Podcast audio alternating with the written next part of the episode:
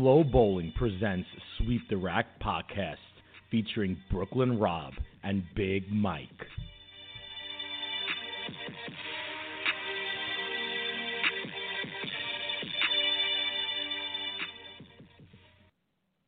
Rob, what's good? Yo, what's going on, Big Mike, man? It's been a little bit since we've been on, it feels like. Yeah, we took a little break from the people. You know, coming back stronger than ever, though. Uh, especially you on the lanes, man. I heard you had a big, uh, a big action match on Friday night on Dougie Vision. Uh, bowled pretty well. Well, you- uh, You know, because you're you're uh, you're three digits richer because of it. No, I am, man. I had faith. I had the confidence in you, Mike, from from bowling back ways in the juniors that you were going to come through, and you did. I got a I got a, a nice little three figure uh, deposit into my PayPal account yesterday morning because a Big Mike coming through. yeah, no doubt. Rob had faith, and it was uh, it was definitely a sweep the rack uh, appearance. So so we decided to uh, to to kick in a little bit as a as an uh, as as a team thing. So uh, yeah, I went up to. So sh- we should explain what Dougie Vision is first, I guess, right?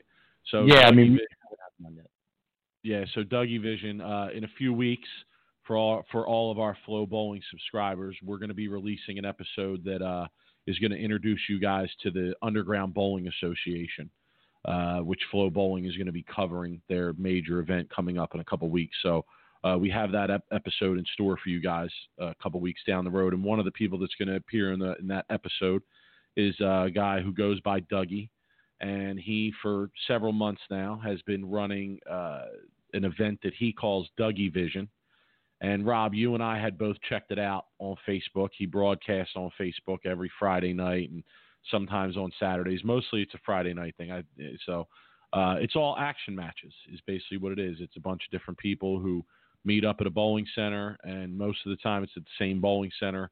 Um, and yeah, they meet up, and arra- he arranges action matches, and people bowl from 7 p.m. until the wee hours of the morning.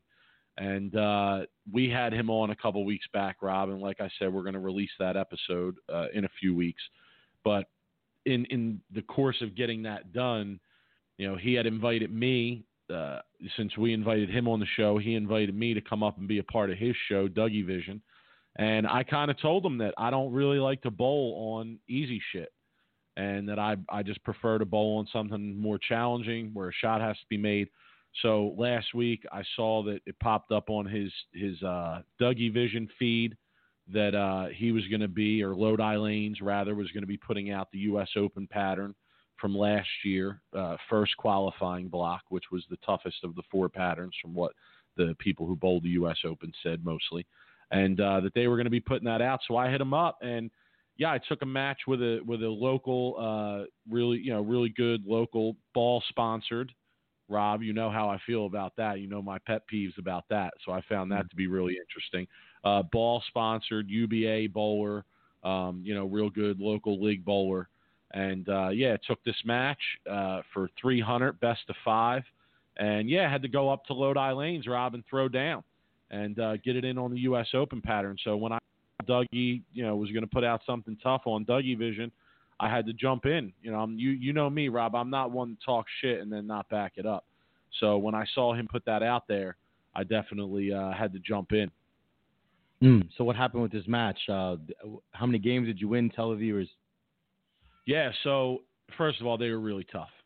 They, you know, Mm. I, they they weren't as tough as I thought they were going to be because I had done a little research uh, on the U.S. Open from last year while I was getting you know prepared to bowl the match, and uh, yeah, they weren't as tough as I expected them to be, but they were definitely challenging. So I started off using urethane, which I thought was the best strategy because out was really tight and the middles were kind of hooking. And uh, I was standing on about seven. I drift a little bit, but I was looking right in front of me at about seven. And, you know, I didn't have a lot of success in the beginning of the game. Uh, I just threw bad shots. And then when I threw a few good shots, it seemed like I didn't have my feet in the right place. So in the ninth frame, I moved my feet a few boards left and executed in the ninth, tenth, and eleventh frame, and threw a threw a three bagger there, Rob, to uh, to force my opponent uh, to strike to get the first one in the tenth, and he was not able to do that. And you know, I said on Dougie Vision that that's one of the things I like about bowling on something challenging is that when you get up there and you only need one hit or you need a mark, it's not a given. You know, when you're bowling on a typical house shot, you know, you get me in a situation where I need just one strike on a typical house shot. I would say seven, eight out of ten times I'm going to get it. You know, so uh, yeah, it, the first match I won by a few pins, throwing the last three in the ninth, two in the tenth. Second game, I definitely hit some some serious transition where my urethane started to hook real early. Even when I moved left, I kind of moved into where he was playing, and it still was hooking early. And he kind of had the best look that I had seen him have in in practice and the first game and a half. And he was playing in and kind of just spraying it right, I would say. So I moved in and switched to uh, switched to a resin ball, got away from the urethane, and kind of just tried to copy what he was doing and just execute it better. And uh, I didn't carry real well in that second game when I did execute it in the second half of the game. So I ended up losing that one by a few sticks. And then, uh, yeah, the third and fourth game, Rob, I, to me, from my perspective, they were never really in question. I mean, I had a good look. Uh, I felt confident with what I was doing. My spare shooting was horrendous. Uh, it was a million degrees in the building, and my spare ball field was not good at all. So the uh, the spare shooting needed some work. But in terms of my confidence in what I was doing and, and my ability to execute what I was trying to do on the on the first shot, I definitely felt really comfortable out there. The last game, uh, yeah, he kind of took some weird strategies. My opponent, the last game, at one at one point he tried to throw plastic off the corner, basically at the head pin, but th- they were so tight out that when he didn't get it going left enough, yeah, he ended he ended up leaving some messes up there uh, with a plastic ball, kind of chopping the right half of the rack off. So yeah, it was tough, man. I mean, to me, you know, as I said on Dougie Vision, as I've said on this podcast before, and Rob, I, would like to hear your thoughts on this too. You know, if you if you really don't bowl on demanding conditions regularly, you really don't have that clear of an idea of what a good standard of a good shot is. Mm. It's not the eh, the sport is is not the same. Completely different on a house pattern compared to a U.S. Open pattern. Even it's you're not even playing the same sport, Mike. No, and honestly, like I, I, I could tell that my opponent didn't have a ton of experience on sports stuff, um, just by some of the decisions he made and how to attack them, and you know how to play the lanes and and even how to shoot spares. And he, I mean, right. just hooking it at spares. Yeah, you know, not, like hooking it at spares on that stuff. I mean, come on, like forget it. You know? I, I even I even tried to. I shot the bucket straight once. I shot the three six nine ten straight twice. I made it once, missed it once, but yeah, on stuff like that. I mean, those when you do those kind of things, you're you're showing me that you don't have a lot of experience on this type of stuff. And in the long run, you know, even in a best of five match, or even more so in a best of seven match, or even a longer format, you know, th- those things are really going to matter. Um, so yeah, I think that my experience in, uh, in bowling on tougher conditions and kind of focusing my bowling on that definitely showed itself in the match. And uh, yeah, but it was awesome, man. It was awesome. You know, kudos to my opponent. You know, I shook his hand when we were done. Uh, you know, there wasn't really a ton of chirping going on during our match. A little bit here and there. He he crossed over a lot, to be honest with you, Rob. And mm-hmm. I, I said to him at one point during the second that he was winning. I think I think he started that game cross cross, and then crossed a couple other times later in the game where he didn't strike, but he left like a five pin. You know, something really easy to make. And uh, at one point in that game, you know, I looked at him and I told him, I said, you know, regardless of what happens here, because I could sense it was going to be 1 1, I said, if there's a rematch, you know, the only way I'm bowling you is if crossovers are nine out. You know, because this, this is crazy. You know, yeah. because he threw he threw several crosses in the first game too.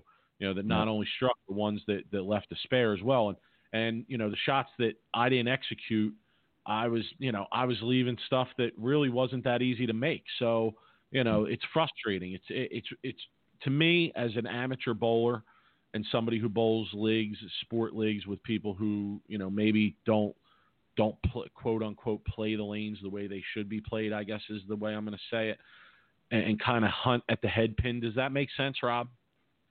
Yeah, um, Okay, just like like yeah, just kind of abandon all play of the pattern and just kind of go at the head pin, right? yeah, just like- kind of put the white flag up is pretty much what.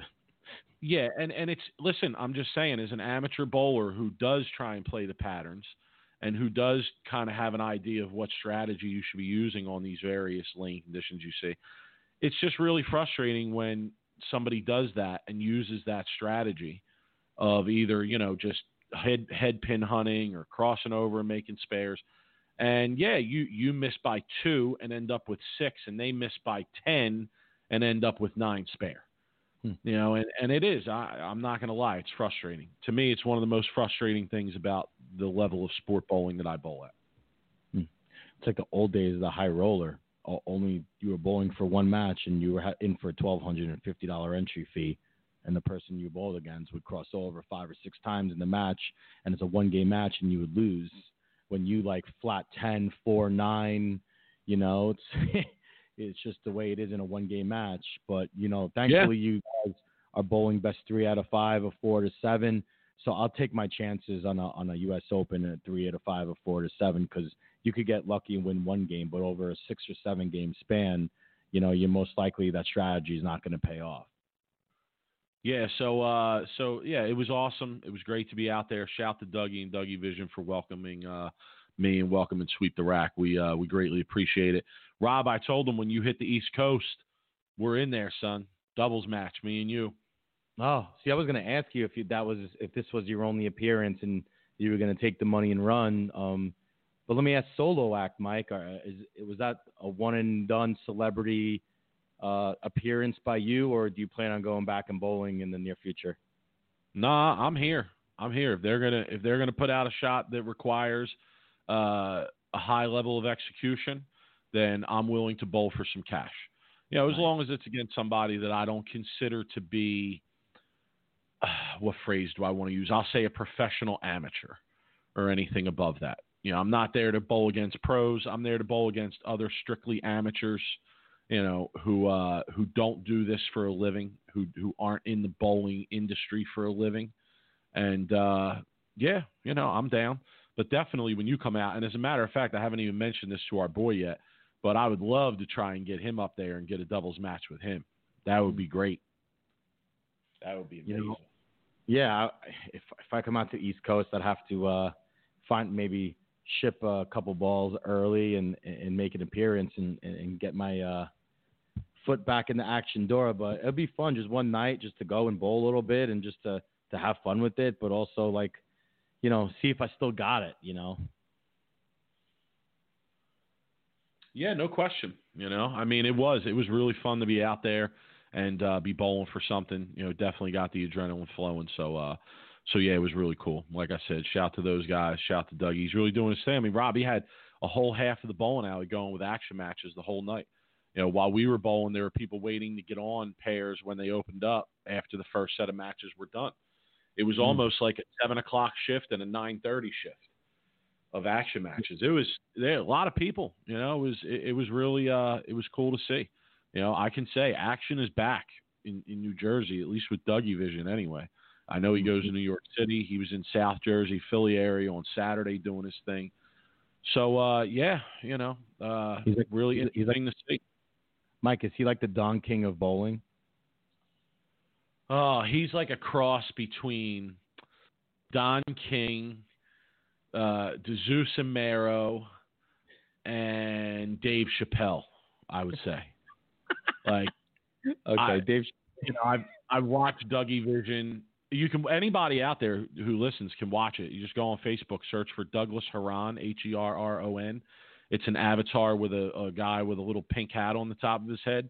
And yeah, he broadcasts it whenever whenever he's doing it. You can just jump on Facebook and watch. And you know, it's it's not only bowling entertainment. It's sort of like us, Rob. It's not only bowling entertainment, but there's a certain level of uh of of outside the bowling world comedy that goes on with uh with his broadcasts as well. So I Yeah, found it really interesting. And I, I I know you've tuned in. What are your thoughts on it? Ha ha. Yo, my man Dougie's funny, dude. Like he, I mean, he cracks me up. But the, my only thing that I would tell to Dougie is see if he could uh, focus a little bit more on the good matches, Um, like especially like I know Skiana and Alex were, were, were bowling with each other, and uh, I, I know that match was really intriguing to me. But you know, I, get like he's trying to cover all the matches, but when you got like really one solid action match going on or two solid action matches going on, I feel like a lot of people would want to tune in to watch those matches specifically. But uh, you know, it'd be cool if you get updates to other matches to the people, like you know, someone like me who's got a little bit of money on the line. You know, I want to know what's going on in your match. But he's only one man with one phone, and he's too busy doing shots at the bar or stealing people's chicken fingers. Yeah, yeah, it's pretty good. Uh, but he's definitely a social butterfly, no question. Yeah. You know, it's yeah. uh, it's not only some action bowling, it's some it's some partying. Yeah, and that match, Rob, the the guy that I bowled, uh, Havel, I believe is his name, Havel Wright. Uh, he actually bowled in that second match against Alex and Skiana with a local um, a local regional pro, uh, Brent Tishuk, I believe is his last name. And uh, yeah, that was a pretty good match. I watched some of that one too. You know, after I got home. Uh, so yeah, like I said, it was really cool. When you come out next time you hit the East Coast, we're gonna have to make it out there. You know, no question. And uh, Rob, you just were on the East Coast though. I was. You just made it out to the East Coast. It just wasn't uh wasn't far enough south for us to to link up and go to Dougie Vision. But uh, you just got back from your first experience at Bayside, man. Let's oh. talk about that for a little bit. All right, uh, man. Um, first off, the one thing that really got me when I first got there was the facility that Charlie uh, and his partners built over there. What a great facility! I mean, really, like, not only is it like bowler friendly, what I mean by the, the, the facility is just clean, it's beautiful, uh, but there's bars everywhere. Like it's it's the easiest thing to get a drink, Mike. I didn't have to wait at all if I wanted to get myself a drink. Um, you know, the rooftop bar, which is open during the summer and some probably in the spring, is is awesome. Uh, you know, they had a DJ and they had food and they have Mike the taco truck in the rooftop. Oh my goodness, the fish tacos were my favorite. I, I, I must have ate like six of them. Uh, but you know he he's got a good thing going there. It's in an industrial area, Portland, Maine, so it's away from the downtown district. So it's pretty friendly. It's easy to get into the building. It's easy to probably get a parking spot from what I, I saw, and it's just a, a great facility. And kudos to Charlie, man, for what he did there. He created a a atmosphere none like anything I've ever witnessed in my bowling life, and I've been bowling since I was three years old. Uh, just a, a, a great facility if you know you're of drinking age, and if you're not of drinking age, but more of I think you would imagine, Mike, and you've been there, the target audience. I would say like anybody 21 and up. really, 21. They're usually like 35 That's 40. Um, just you know, amazing facility at Bayside. Uh, the city of Portland, man, is a great is a great city. The downtown area, uh, Fore Street, with all the the you know lobster roll places uh, and the seafood restaurants on the pier. The city itself is just a, is, is is a pretty is a pretty cool city, excluding a couple of the the the, the shady areas, um, you know, that you kind of stay away from. Uh, but yeah, um, but the atmosphere for the TV shows is is pretty unlike anything I've ever witnessed. To Mike, just you're able to, I was able to kind of maneuver around the show. I, I wasn't stuck there. So like there was, you know, literally for one night, uh, I think it was the, the first night, I believe that was the Tuesday night. Uh, there was a, literally a four hour show where they had a two hour one show and then two hour another match. So two matches, four hours. And I wasn't stuck in the same seat. Like I started in the stands and then I kind of maneuvered my way in. There's a bar right behind uh, the, the the show up pairs. So I'm able to like kind of just get to the pair and uh, you know I, I'm sorry, get to the bar when I was in the kind of middle and just kind of hang out and uh, it gives the crowd, man, it gives the people a, a more intimate uh, like react or I would say reaction, but it gives them more intimate like one on ones with a lot of the pros because a lot of the pros were back there uh, and were kind of just hanging out and they were having a drink or two. The ones that were in bowling, especially, were having you know a couple drinks and just you know chatting with a lot of the fans, with each other. Uh, you know, the, the, there's a um, I believe like a super really good chef too. Charlie has at the bowling alley. So if you want to get like you know, some bar food. You're able to do that. Uh, so overall, man, what a great experience, great atmosphere, and uh, you know, I, I really, really, really enjoyed myself. I really did. I was there for, excuse me, I was there for about four days. So yeah, let's uh let's talk more about the bowling center. What uh you know, you mentioned the rooftop deck. Obviously, I'm sure people have seen like some pictures or shots on TV of that. But uh, what else about the bowling center impressed you? Like w- one of the things that struck me, Rob, is how there's such a difference between the old side of the bowling center versus the new side of the bowling center. Yeah, I was only on the new side of the center for the shows, so um, I didn't really get to spend a whole lot of time no, there. Shows, shows were on the old side of the center. So wait, so the really see that's that's how I didn't even I didn't even realize that honestly, Mike. For some reason yeah, okay. I thought so, yeah, the the the where you walk in and where the mezzanine is, that's the new side, the Hmm. lower half of the lanes. Lanes like one through eight, I think it might be. Right. And then where they had the shows is the older side of Bayside. Uh-huh. Now they've switched back and forth. So like the first couple years they didn't have the new side. It wasn't even open. It was just the old side. So the first couple years was in that one building. And then when the new side opened, they had the league there. They had the PBA playoffs there. Um, you know, the PA, PBA playoff finals. I think the regular playoffs were in the old building. But uh, this time they decided to bring the league back to the old building because the ceilings are a lot lower in there. I think that it gives a more crowded feel to it, you know, and, and really packs the people in, and there's more room in the back, like you said. So, uh, so yeah, it was interesting to see that that they went back to the old side of the uh, of the center. But yeah, such a difference between the old side and the new side. It's uh, really amazing what they did combining them. Yeah, I mean it's just a unique facility. Like that's kind of what I guess struck me when I got there. It's just it's not like your Lucky Strike or or, or Bowlero or whatever you want to. It's not that feel. It's not like the, that bougie like nightclub bowling feel. But it's also not your typical like 1980s type bowling center either.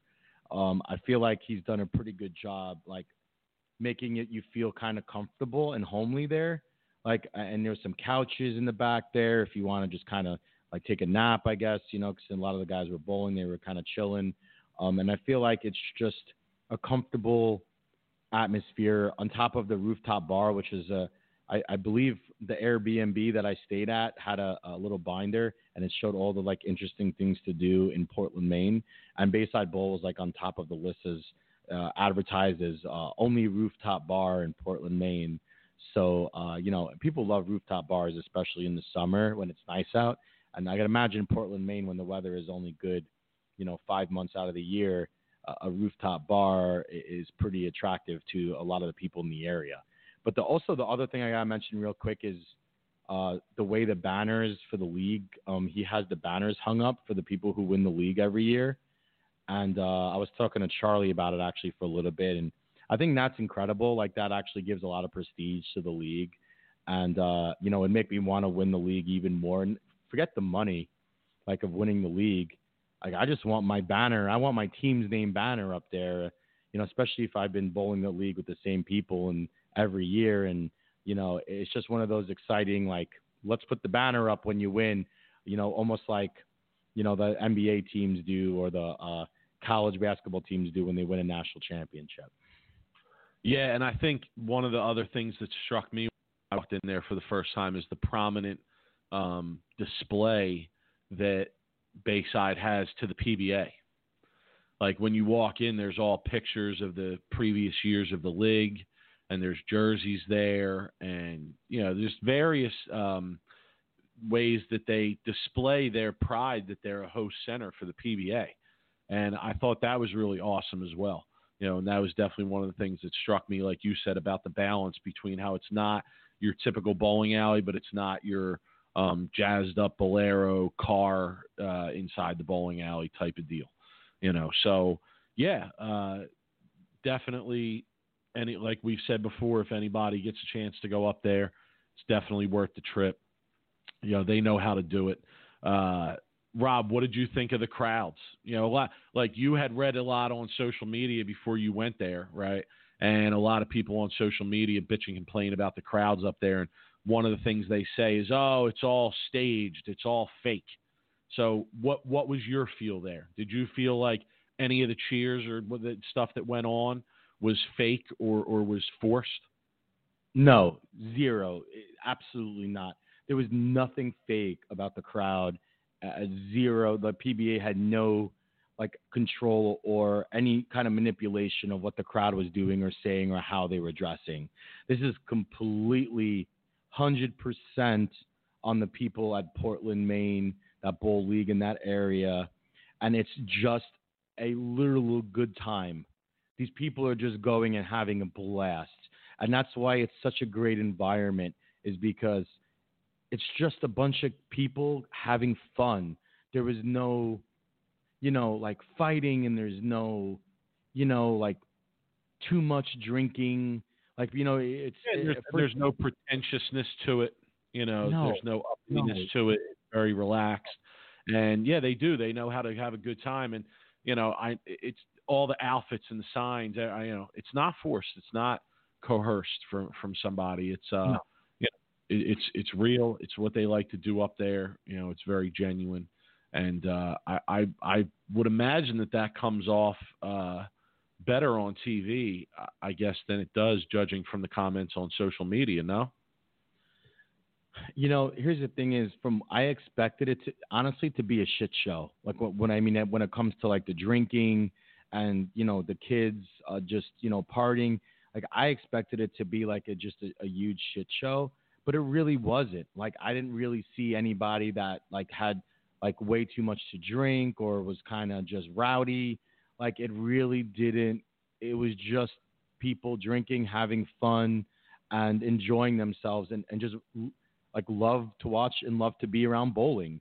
Uh, the pro am Monday night, Mike, was amazing uh, to watch.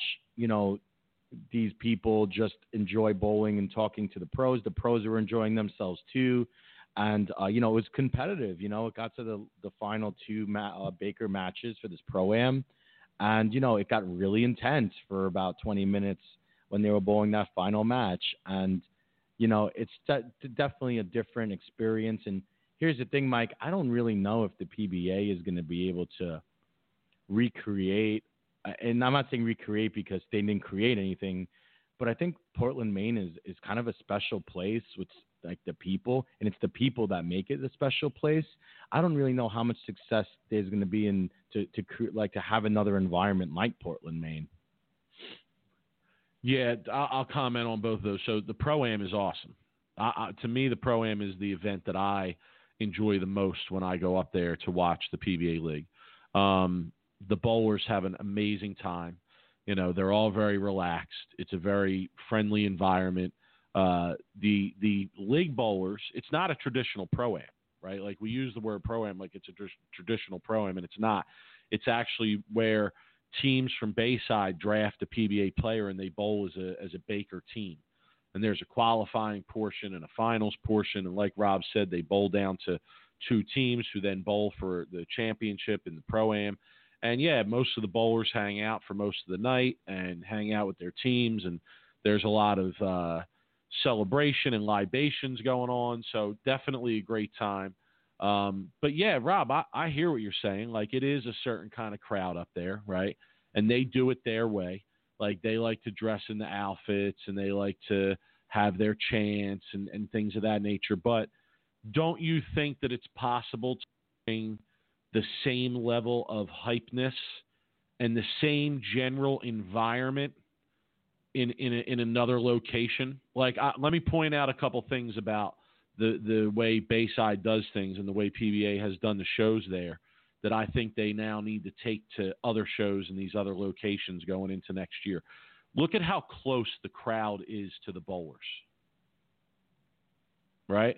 You okay. you usually don't see that. You know, you usually don't see the crowd in the settee area. Hmm. Right? Like that that's not something that has traditionally been done. But at Bayside, the crowd is down there in the settee area with the bowlers.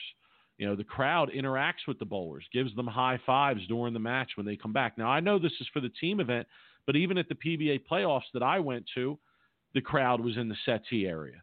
You know, we were so close, we could have reached out and touched the bowlers. You know, it was that close. So I definitely think that's one thing they need to do.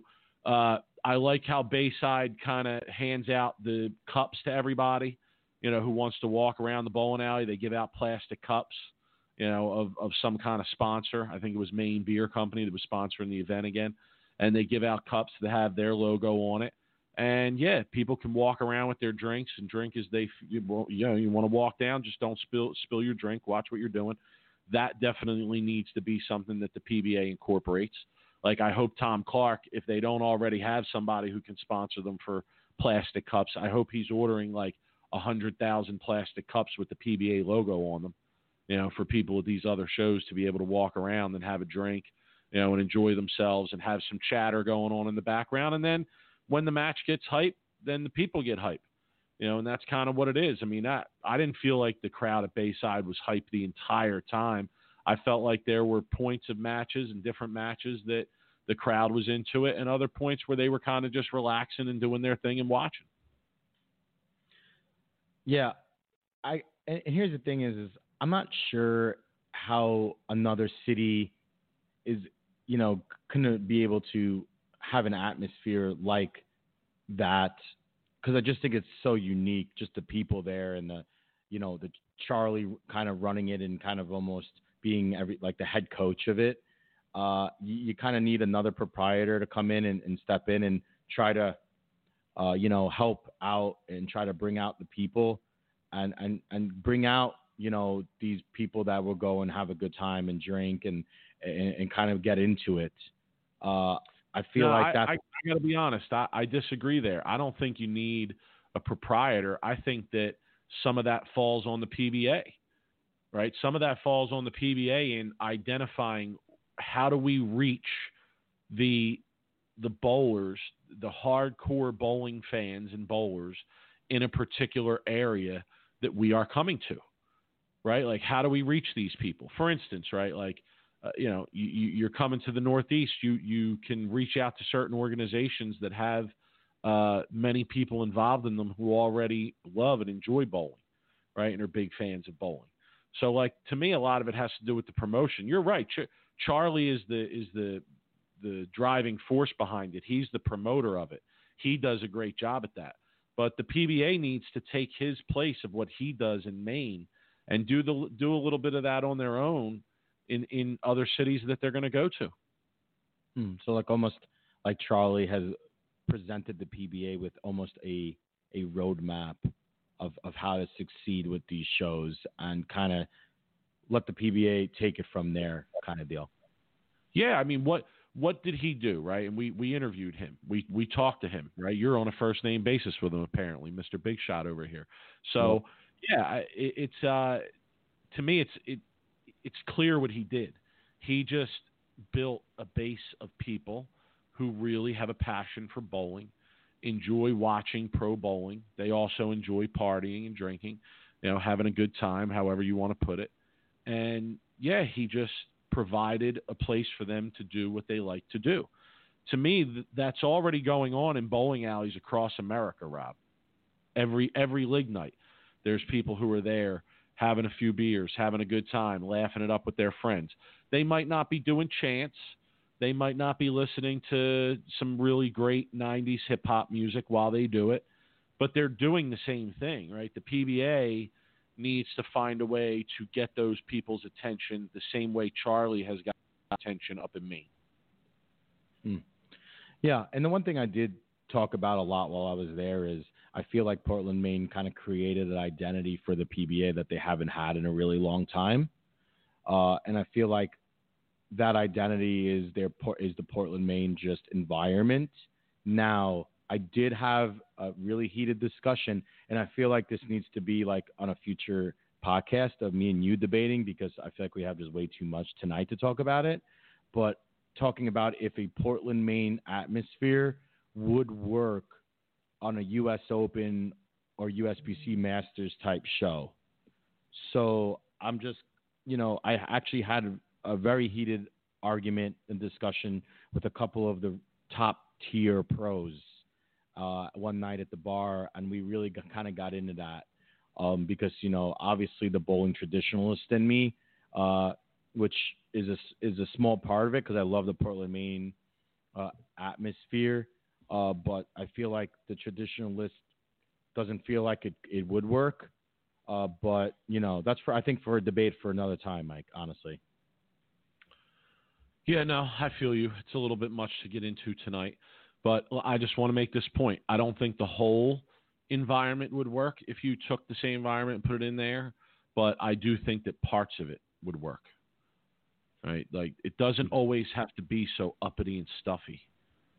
Right? right. It doesn't have to be sure. uh, you know, officials in the first row, followed by bowling alley, important people, VIPs in the second row. It, it doesn't have to be that way. You know, it really doesn't.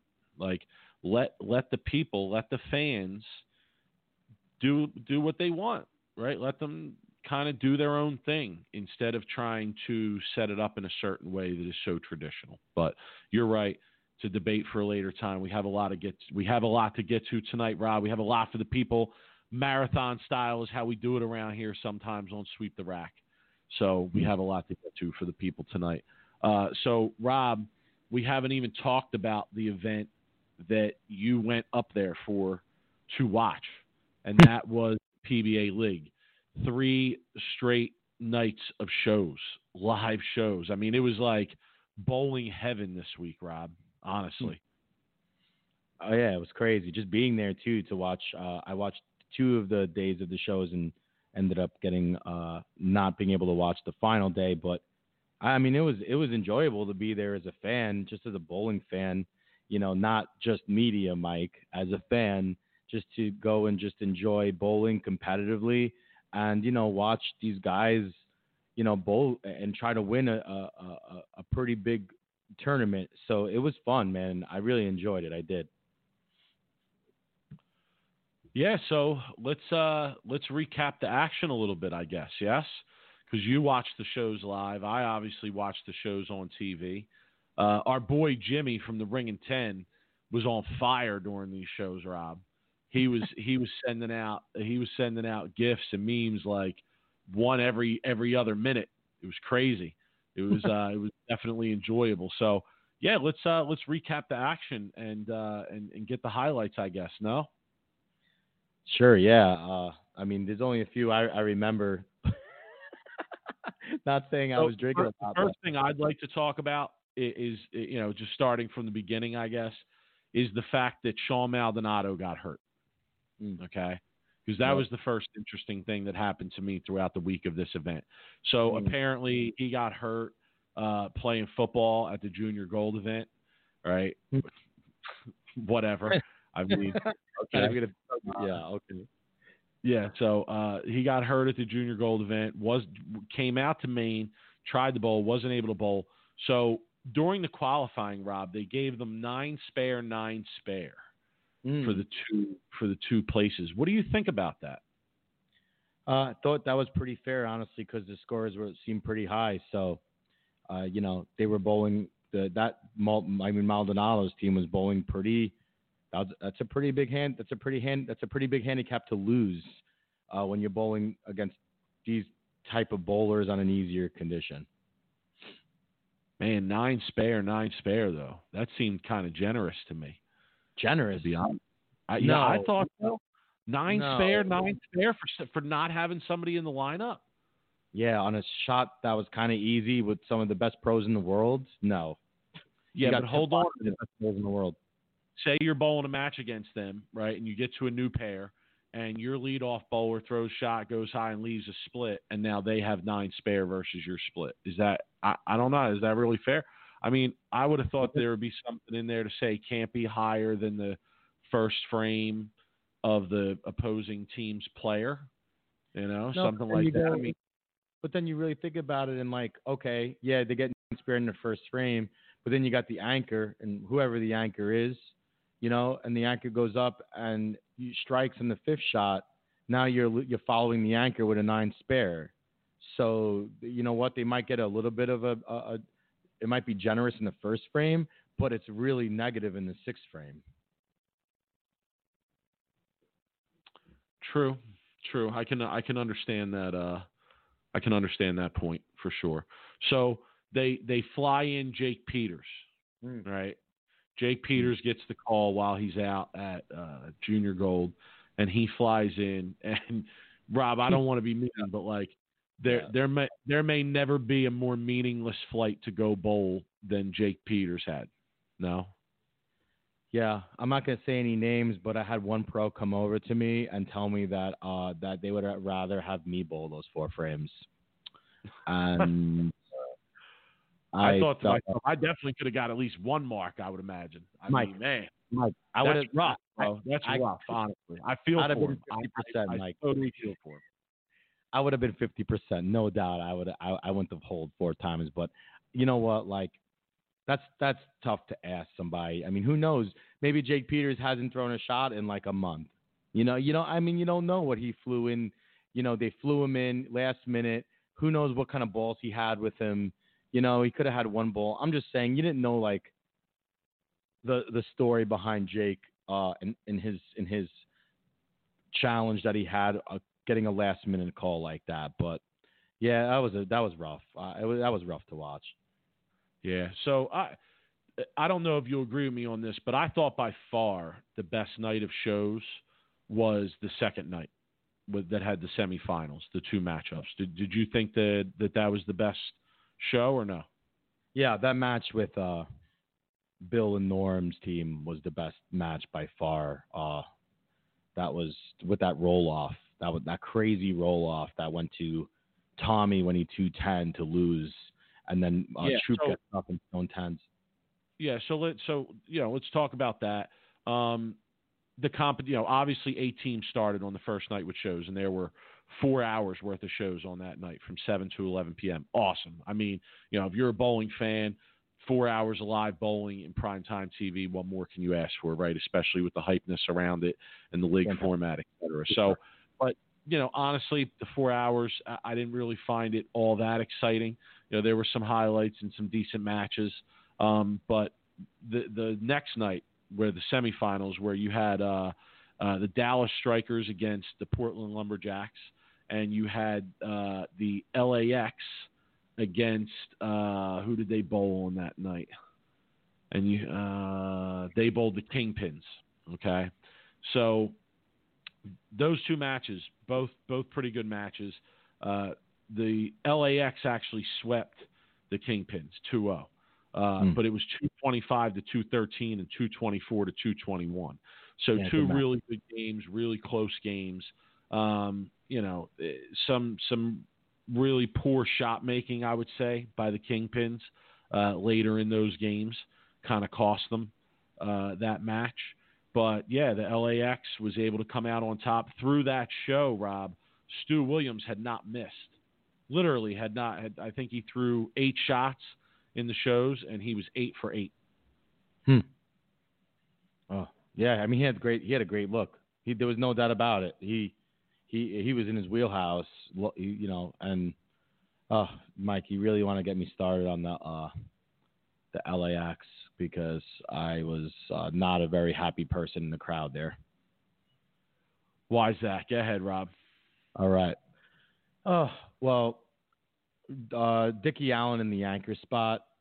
I get why they start him in the anchor spot. I completely understand that, you know. Or he's been known. What is his nickname? They call him like the Baron of Bayside. Uh, you know, has really a lot of success in the history of of that event and center of Bowling Great. Uh, you know, Belmonte and Stu not so much having a lot of success in that bowling center. So I understand why you put him in the anchor spot from the get go. There has to come a time when Andrew Kane had to take Dickie Allen out of that anchor spot. You have Jason Belmonte, who's one of the best bowlers, if not the greatest bowler of all time in his prime, bowling on your team. Stu Williams, who just came off an amazing tournament at Lubbock, and they're bowling in the. They're not even in the anchor spot. You got Dickie Allen, who's obviously struggling. He's throwing some urethane hybrid up ten. Did not look comfortable. Did not look like he was coming. The ball was coming off his hand the right way, and just lucky getting nines throwing it. But you keep him in the anchor spot through the whole match. At you know on day two, and then they even put him in the anchor spot on and on the final day. And then when he finally leaves the first ten pin and then he misses it, Andrew finally they pull the trigger and they pull him out of the anchor spot. Now I'm not saying that help that would have, you know, if they would have pulled him out early, if that would have helped him win or, or helped the LAX win. But I just feel like it, it just it, it, they needed to change that lineup a lot quicker, and they didn't because they were winning.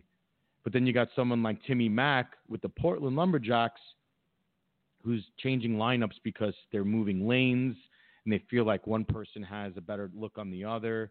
You know, I think Mike, I think they changed the lineup in the last uh, game that they won the, the championship, and they were up already. And they interviewed Timmy in the show, and they were like, Timmy, like, why did you change the lineup? He's like, because, you know, um, you know, so forth. He's got a better look than him on this lane, and we feel like that's going to be the better look.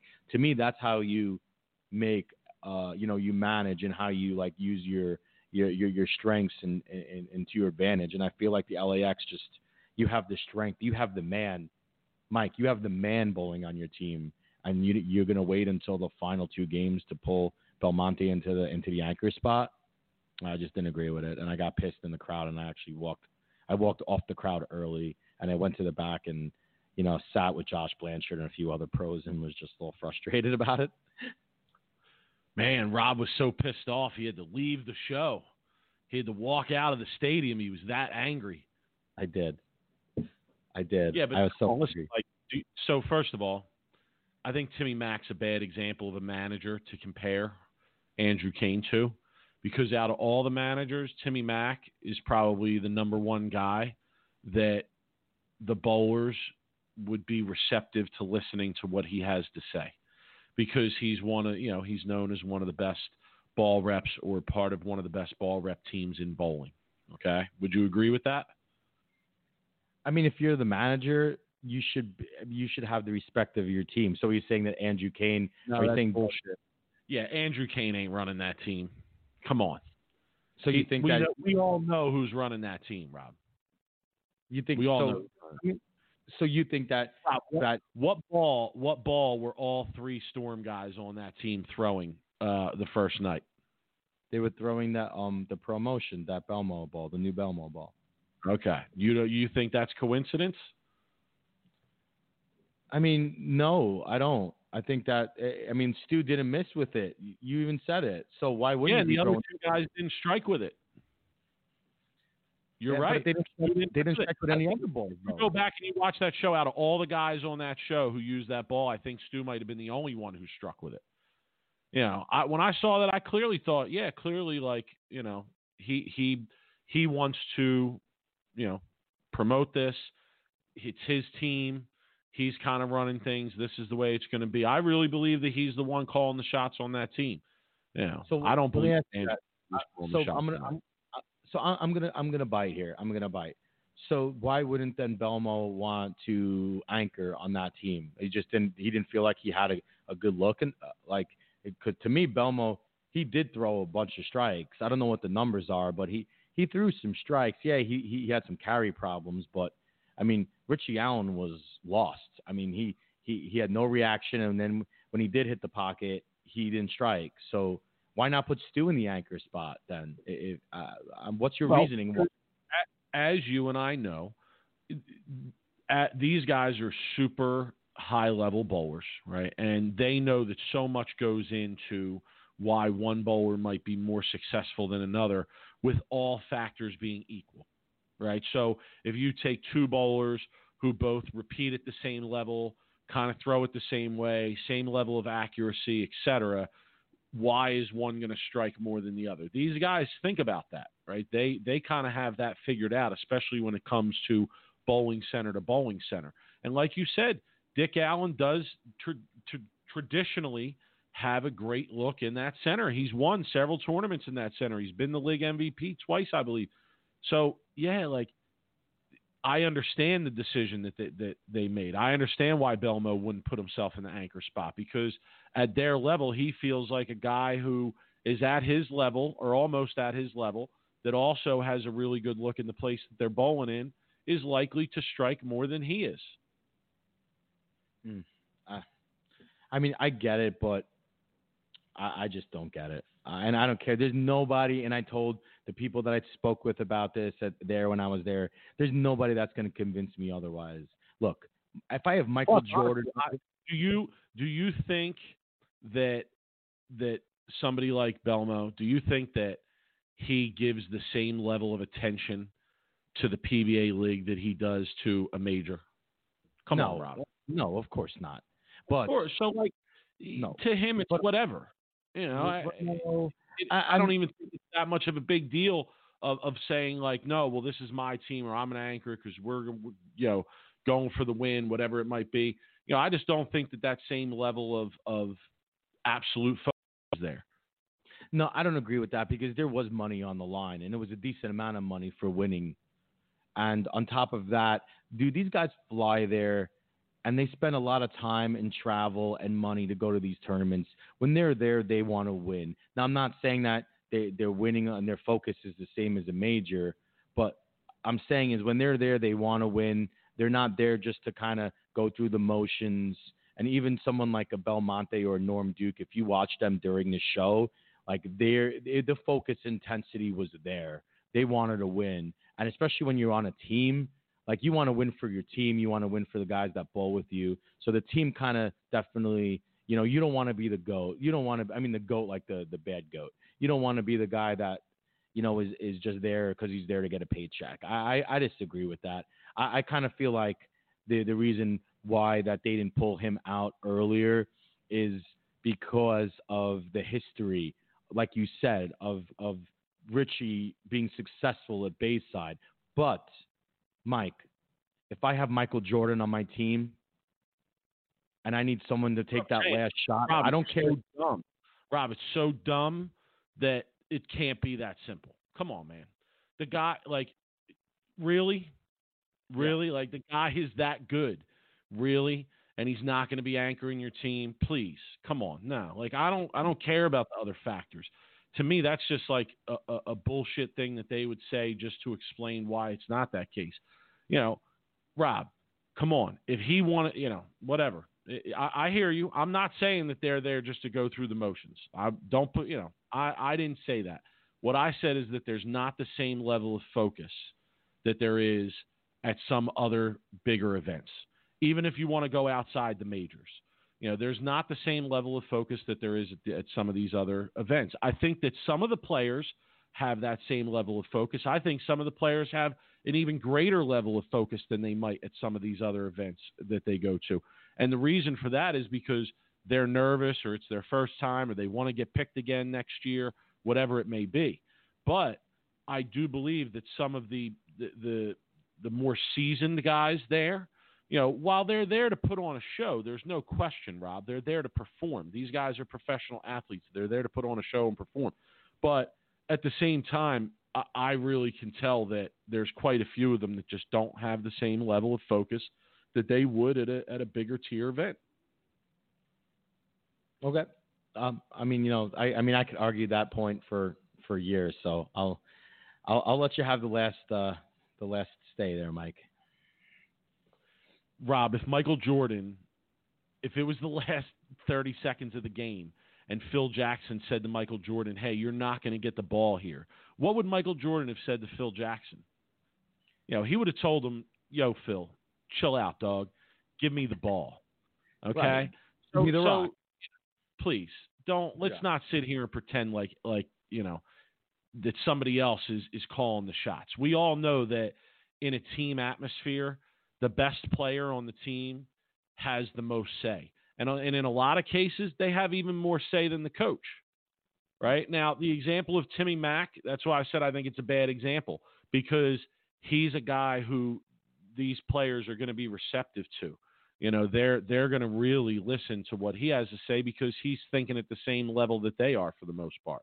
You know, he helps them think at that level most of the time. So I think that that might be one of the examples that's outside the box. But yeah, you know, I think that clearly if you're the best player on the team, you have a greater level of say. almost across the board. And I don't think that the PBA league is any exception to that. Okay. Well, I'm kind of to the point where like I don't think yeah, there was something going on there more than I guess we know about obviously. Uh, and I you know, I spoke to Andrew too after the show and asked him about it honestly. So I I do, you know, understand his point when he kind of had the same point of just the history of the of the event and, and Richie's success and they were winning and uh you know, look, like as someone who's you know, in the media role now and has to ask these tough, hard hitting questions, Mike.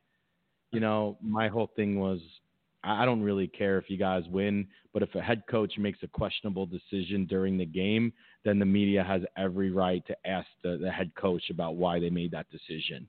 And, uh, you know, I, I told him, I was like, look, Drew, man, why in the hell wouldn't you get him out of there and put Belmo or Stu into the anchor spot? You know, well, I don't want to ruin the dynamic of the team, the, the, the, the the coaching or the the team atmosphere we're used to this lineup. Well, how can how can taking the best bowler, perhaps ever, and the best bowler on the planet right now, and putting him in your tenth spot, change negatively impact the dynamic? Come on, that's nonsense. Uh, that's just that's just nonsense. All right, we got to leave it at that because right, we got to move.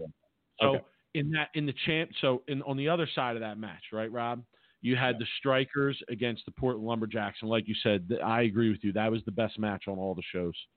Yeah, that was going to oh, yeah. be the best match. Yeah, definitely. Yeah, overtime, right? Triple overtime. Okay, mm-hmm. lopsided the first two games. Very different than the other match. Uh, like we said, the other match, although the LAX won 2-0, both games were tight and in contention throughout the whole game. Uh, the match between the Strikers and the Lumberjacks it, it was kind of lops a little bit lopsided the first the first game the first two games 226 213 i don't really think that the score indicates uh, how close that match was. And 201 249 the second game for the for the strikers. Um, so yeah really lopsided there. And then rob bill gets picked to go first. He throws a strike. Uh, on the other end i believe it was wes Malott who got up first mm. and struck. Then it was yeah, Duke for the Strikers, and Duke mm-hmm. struck. Then it was Ryan Ciminelli for the mm-hmm. Strikers, mm-hmm. and, and, he struck.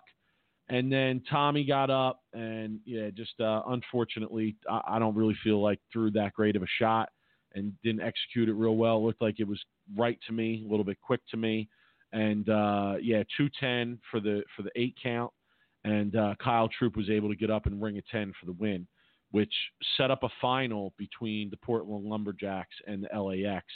And uh, Rob, in, that final, I just felt like the LAX just lost their ability to strike, man. I feel like that's really what it was, and what really stuck, um, kind of stuck out to me was when they interviewed Belmo during the final show, and Belmo said it, man. He's like, our ball is just going a little bit too long, and we just can't get the ball to to face up earlier. And he also said, uh, I, I, believe that they were, or maybe it was Stu or one of them said that they were trying to cover too many boards. And I feel like if you look at Portland's team, I feel like they were playing a lot more up the lane than, you know, uh, sorry, I lost my train of thought. Then uh, LAX was. LAX, yeah. Like yeah. Chris Prather, Chris Prather was the one person on Portland who was playing them similarly to a lot of the guys on the LAX, and he couldn't carry either. He couldn't knock down ten either. Yeah, and then you look at someone like Wes Malott, who is able to play right of everybody, and Kyle Troup, who's able to throw it a lot harder than everybody, and uh, you know, and Ciminelli, who just you know absolutely bombed them.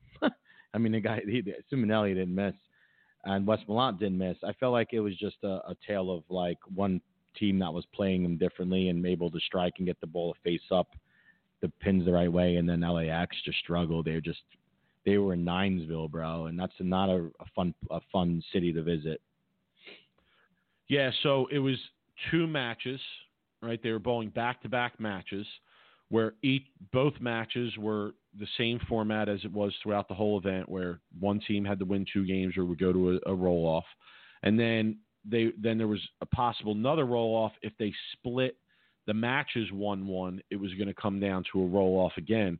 But uh, as it turned out, Portland, all four games, Rob, four game sweep. 228, 206, 214, 188, 221, 197, 247, 208. And that's what I'm saying. None of them were even really that much in question. You know, LAX just could never get it going. You know, they just could never get anything going for the most part.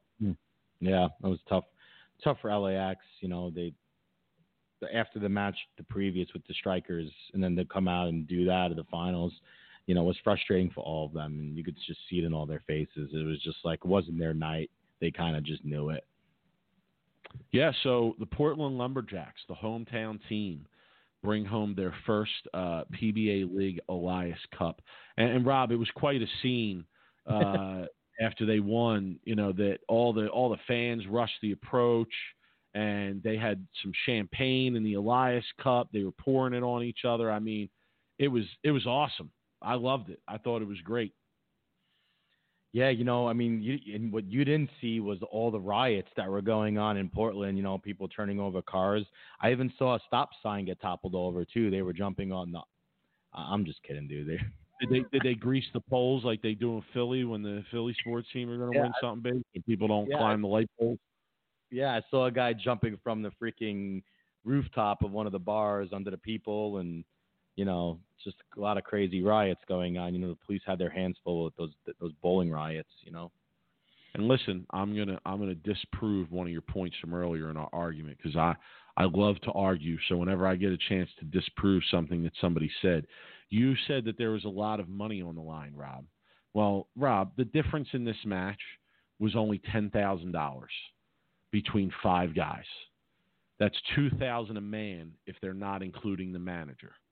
Mm-hmm. So come on, come on. You're telling me that levels of focus aren't possibly going to be lower for that for that kind of sum of money, especially to some of these players? See, I and hey, I'll be the first to admit when I'm wrong. I thought it was ten thousand a person. So that's no, kind of where no. I was ten thousand for the whole team the Lumberjacks, fifty thousand okay. for the LAX for coming in second. I mean, you get to that point though, you want to win. I don't. I don't. I mean, the focus is to me. You're bowling on TV, you know, in front of everybody on live shows.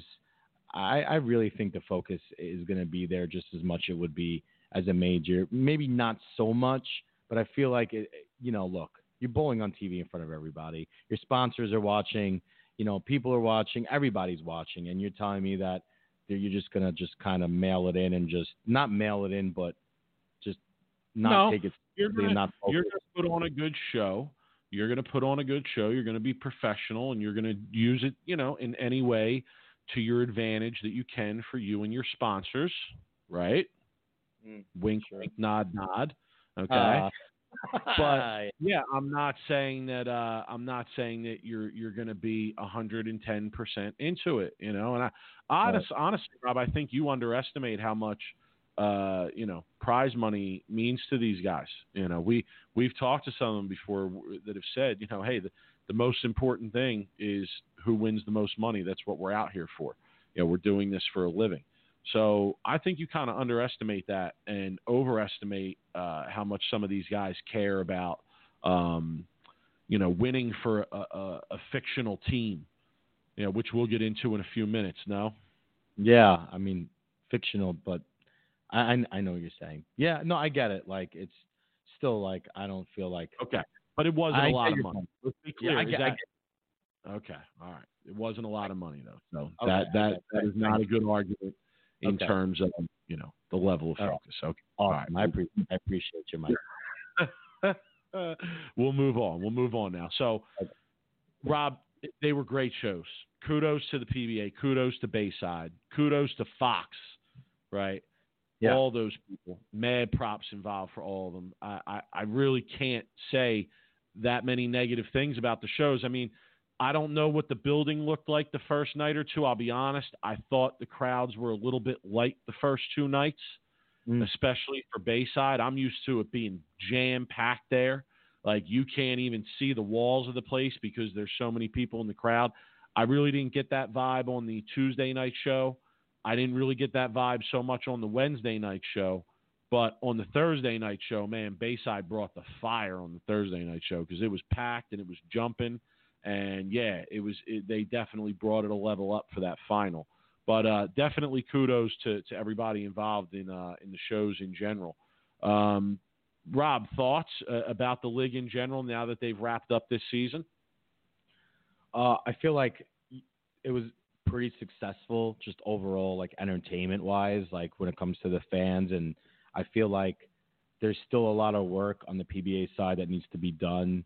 Uh, I do love the shows. I love the atmosphere. I love the league concept. I feel like they're yeah, on the couple, right track. A couple more things from the shows. Rob, Kyle Troup and the eggplant socks. What's he trying to say, Rob? What's he trying to say? Is Yeah, he slanging it like that? Kyle, you slanging it around like that? You're wearing eggplant socks, dog? Come come and talk to us again. I know we did the episode on iTunes. It's still out there, but come and talk to us again, man. We need to need to hear how you're sampling the local flavors, my dude. We need to hear that. Come on, come and talk to us, son. And Rob, what what what the fuck is AJ Johnson doing, dog? Yo, that He's was stand. He's got a, a, a Black Hawks suit on with nothing else. Nothing else. He's he's pale as shit. He looks like he hasn't gotten out of the bowling alley in like, you know, quite some time. He's got sunglasses on. The whole show, I'm like, is that AJ Johnson or is it not? Is that AJ? And then they take a close up of him. I'm like, it is. He's just hanging out with the regulars. Rob, got to be something going on there too. AJ, call us up, man. Call us up. We want to hear about you know your experiences with the with the local uh, with the local menu up in Portland. Rob, comment. let the kid have some fun, man. He's a young dude. You know, he sees all the people out there having fun, and you know, he's not bowling. He's done. Like, let him have some fun, man. I love it, man. I, Man, I, I was laughing. They Rob, they flashed to Andrew Anderson in the crowd, and he's he's just standing there in the crowd randomly at the final. He's got a pretty good looking girl next to him. I mean, guys, hit us up, man. We want to hear these stories. Come on. No, we've got a lot of them, man. I mean, AJ looked like he was feeling no pain. I mean, damn. Just to come out in that suit alone, he had to have a couple a, a couple stiff drinks in him just to come out in Oh, that yeah. suit alone. Imagine. Hell But, yeah, good for him. Yeah, they were having a good time. Everybody was having a good time up there, Rob, for sure. So yeah, Rob, missing spares, it's like commonplace now. Thoughts? I just feel like it's a little bit of losing focus. A lot of it's mental when you're shooting spares. It's like shooting free throws, you know. And I feel like maybe just maybe the pros aren't practicing them as much as you know they used to do it back in the 80s and 90s. I, I mean, I don't know really, but that to me are the two the two factors of spare shooting is just losing focus and and a mental game like collapse, and also just not shooting them enough and not not making not making them enough your priority uh, when you practice or prepare to bowl tournament. Yeah, absolutely, for sure.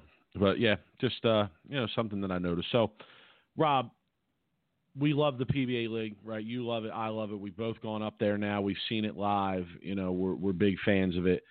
But yeah, there's there's some things that need to be tightened up. So where where do you want to go? What do you want to talk about first? I feel like you kind of brought up a little bit in like the last like 20 minutes. It's just the cities with the the teams and the cities. Uh, I feel like the only really team that has any kind of relationship with their city is the Portland team for obvious reasons. Uh, I don't feel like anybody else has any kind of like relationships with any of the local teams that they're sponsoring. Like, where was I don't know.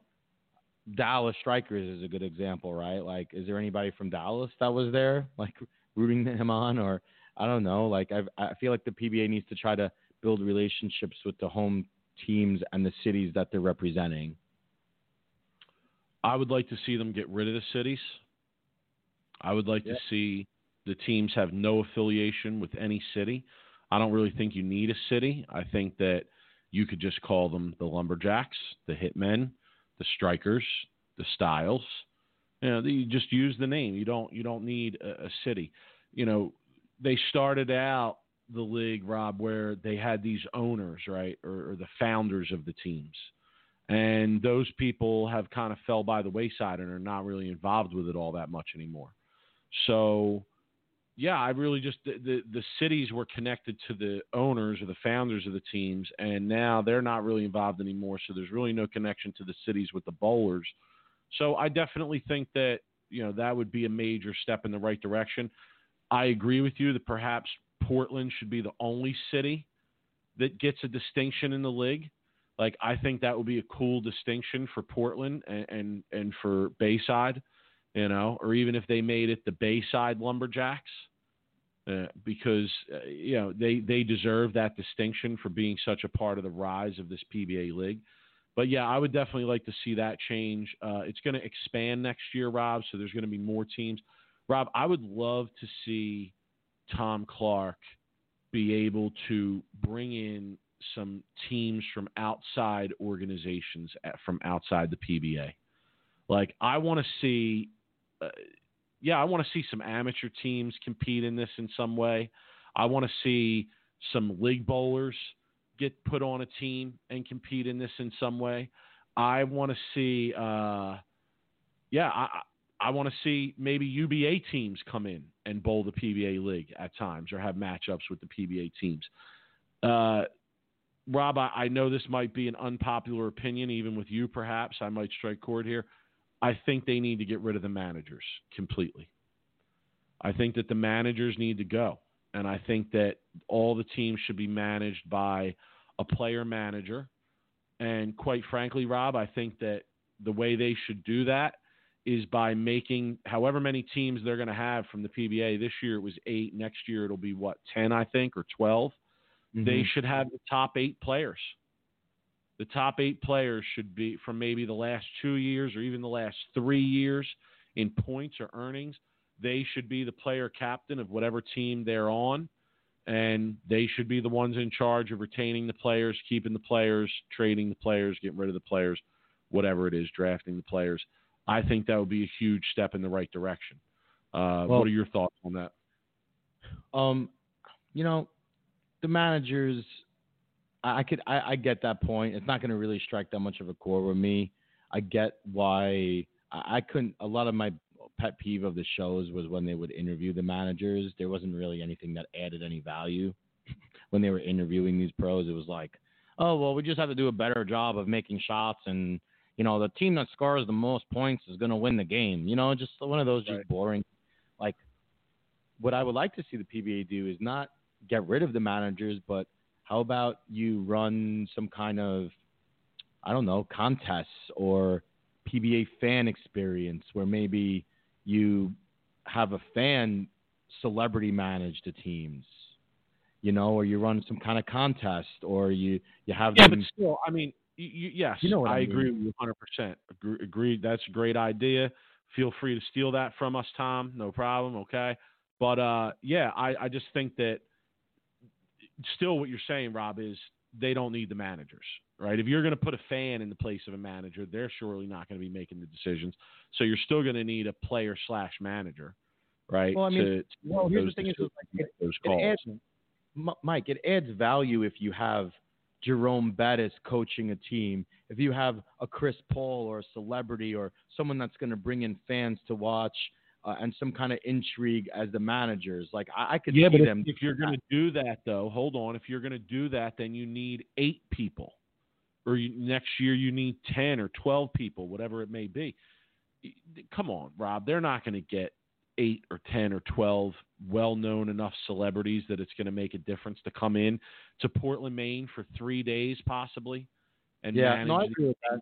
I'm I mean, just, you know, I'm just you're you're, you're, much better off going down the road of using it as a promotion. You know, you use it, promote it in some way. May, maybe there's some business owner who's a, a PBA fan who wants to pay, you know, ten thousand dollars to be the manager of LAX. Who knows? You know, I'm sure there's got to be some of those people out there.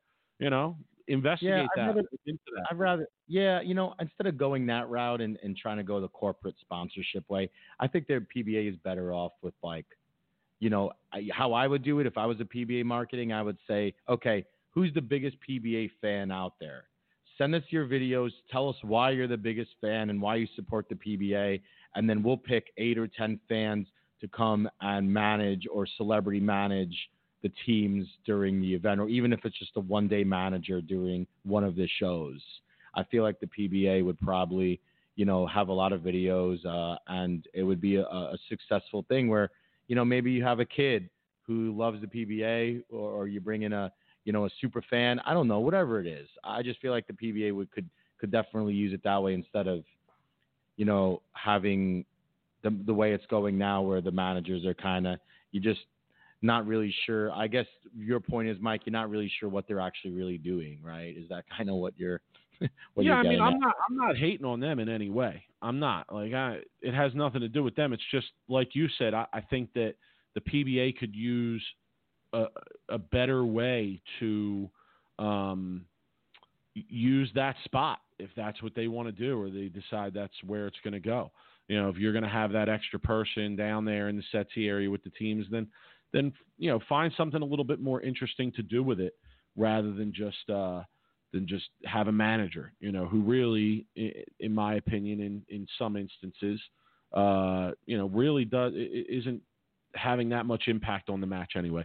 I actually feel like are they ba- they're baseball managers, right? Like baseball managers, they're they they make a lot of input and there's some decisions they've input in, but they're really not a lot of people say impacting the outcome of the game, right? So that's that's kind of the way I look at it, but. So we'll see, Rob. We'll see what changes the PBA league has in store, but uh, we know they'll be back in. Uh, we know that we know that they'll be back in Portland, Maine next year and we're confident that Sweep the Rack will be up there to to uh, do some coverage next year together. No. Yeah, we'll do our best. Um, always looking forward to go back to Maine now, especially, you know, to Bayside and to eat some of those lobster rolls, Mike, which were fantastic. So, Rob, as we discussed, uh, Portland Lumberjacks, winners of the PBA League. So, you know, who do we have to go out and get for the people this week, man? We got to get somebody from the Portland Lumberjacks, right? Yeah, and who better than one of the players that has been there basically uh, from the beginning and uh, has put a lot of work in with that team to to get to this position where they earned their first PBA Elias Cup. Uh, so yeah, we're going to welcome on uh, Ryan Ciminelli tonight. Uh, P- six-time PBA titleist, uh, one major title. He won the 2015 U.S. Open. we all remember that one when he ran him over, and just added PBA Elias Cup champion to uh, his resume. Rye, what's up, man? How you feeling? Yeah, what's up, guys? Yeah, feels good now. Are you still recovering from the celebration of the win? As a matter of fact, yes. Um, I know there's a ton of people and the late nights that I wasn't used to because I've been going to sleep at like eight o'clock with my son because he don't like to sleep, so I sleep when he sleeps. And those shows aired pretty late, past all of our bedtimes, and uh, so we were struggling a little bit, and all the people and everything. Um, I caught a little something, just getting over it now.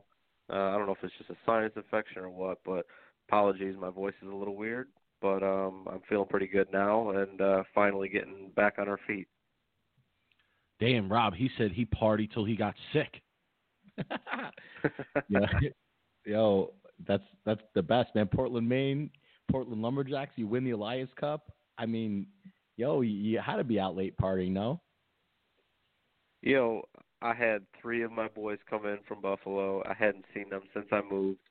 Um, they came in perfect timing for something like that to happen. Um, my wife and my son come up with me first time that they were in Portland, Maine, and uh, had to show them some of the things that I had saw um, the previous years. Uh, like, for example, Charlie Mitchell took us to Salvage Barbecue. Shout out to them. Uh, we went there twice last week. Um, they are clutch. So for food, we went there. Um, we were hitting the rooftop for some drinks. Um, I ain't gonna lie, it's Portland, man. I was I had a few drinks before the shows. I was feeling a little loose. Um, you know, we, we're we're with the people, and and we're we're just having a good time and and in Portland. That's just what it's about. And when you're feeling that loose man with that crowd behind us uh, it felt like nothing could go wrong. Yeah yeah I, we're, we'll we'll ask you about that in a second. I want to clarify though you know in no way shape or form do I believe that Kyle Troup was going to bed early any night up in Portland especially flashing the eggplant sock. I think we all know how he was getting his celebration on.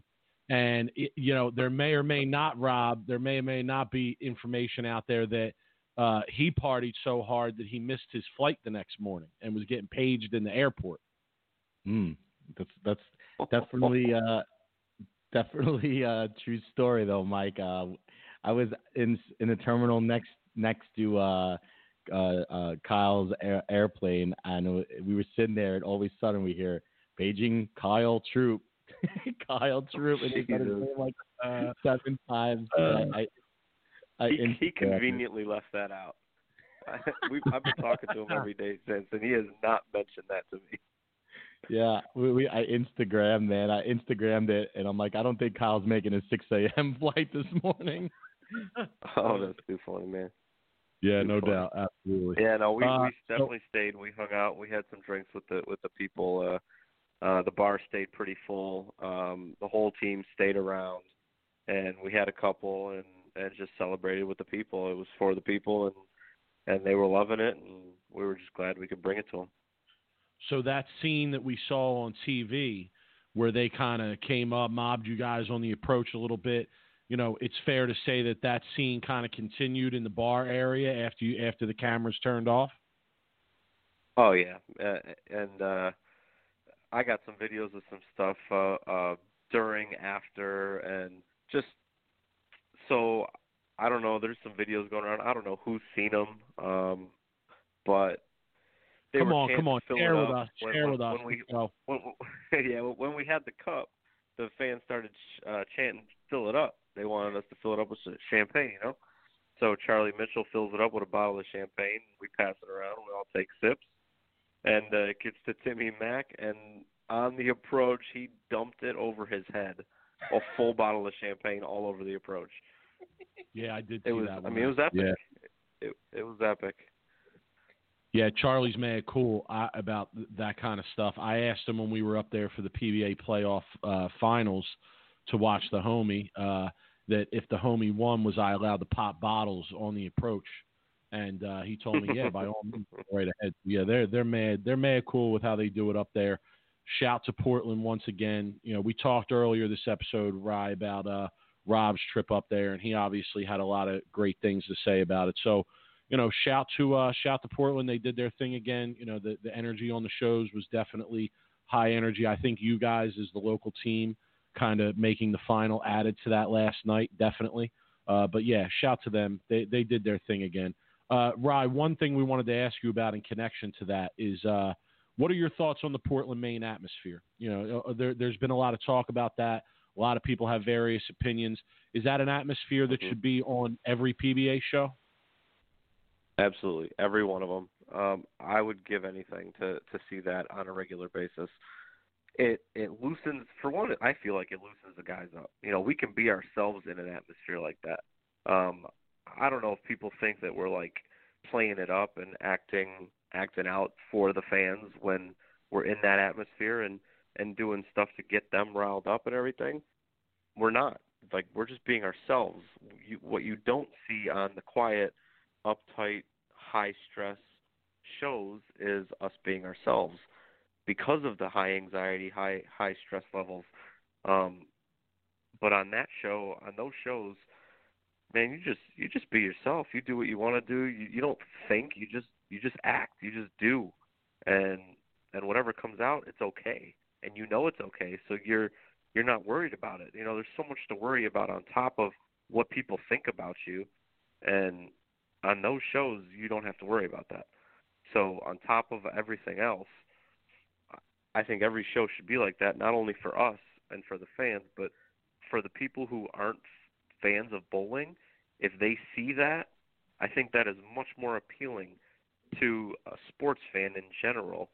If they're flipping through the channels and they see something like that, that they can get into that over the stuff where it's so quiet you could hear a needle drop, you know?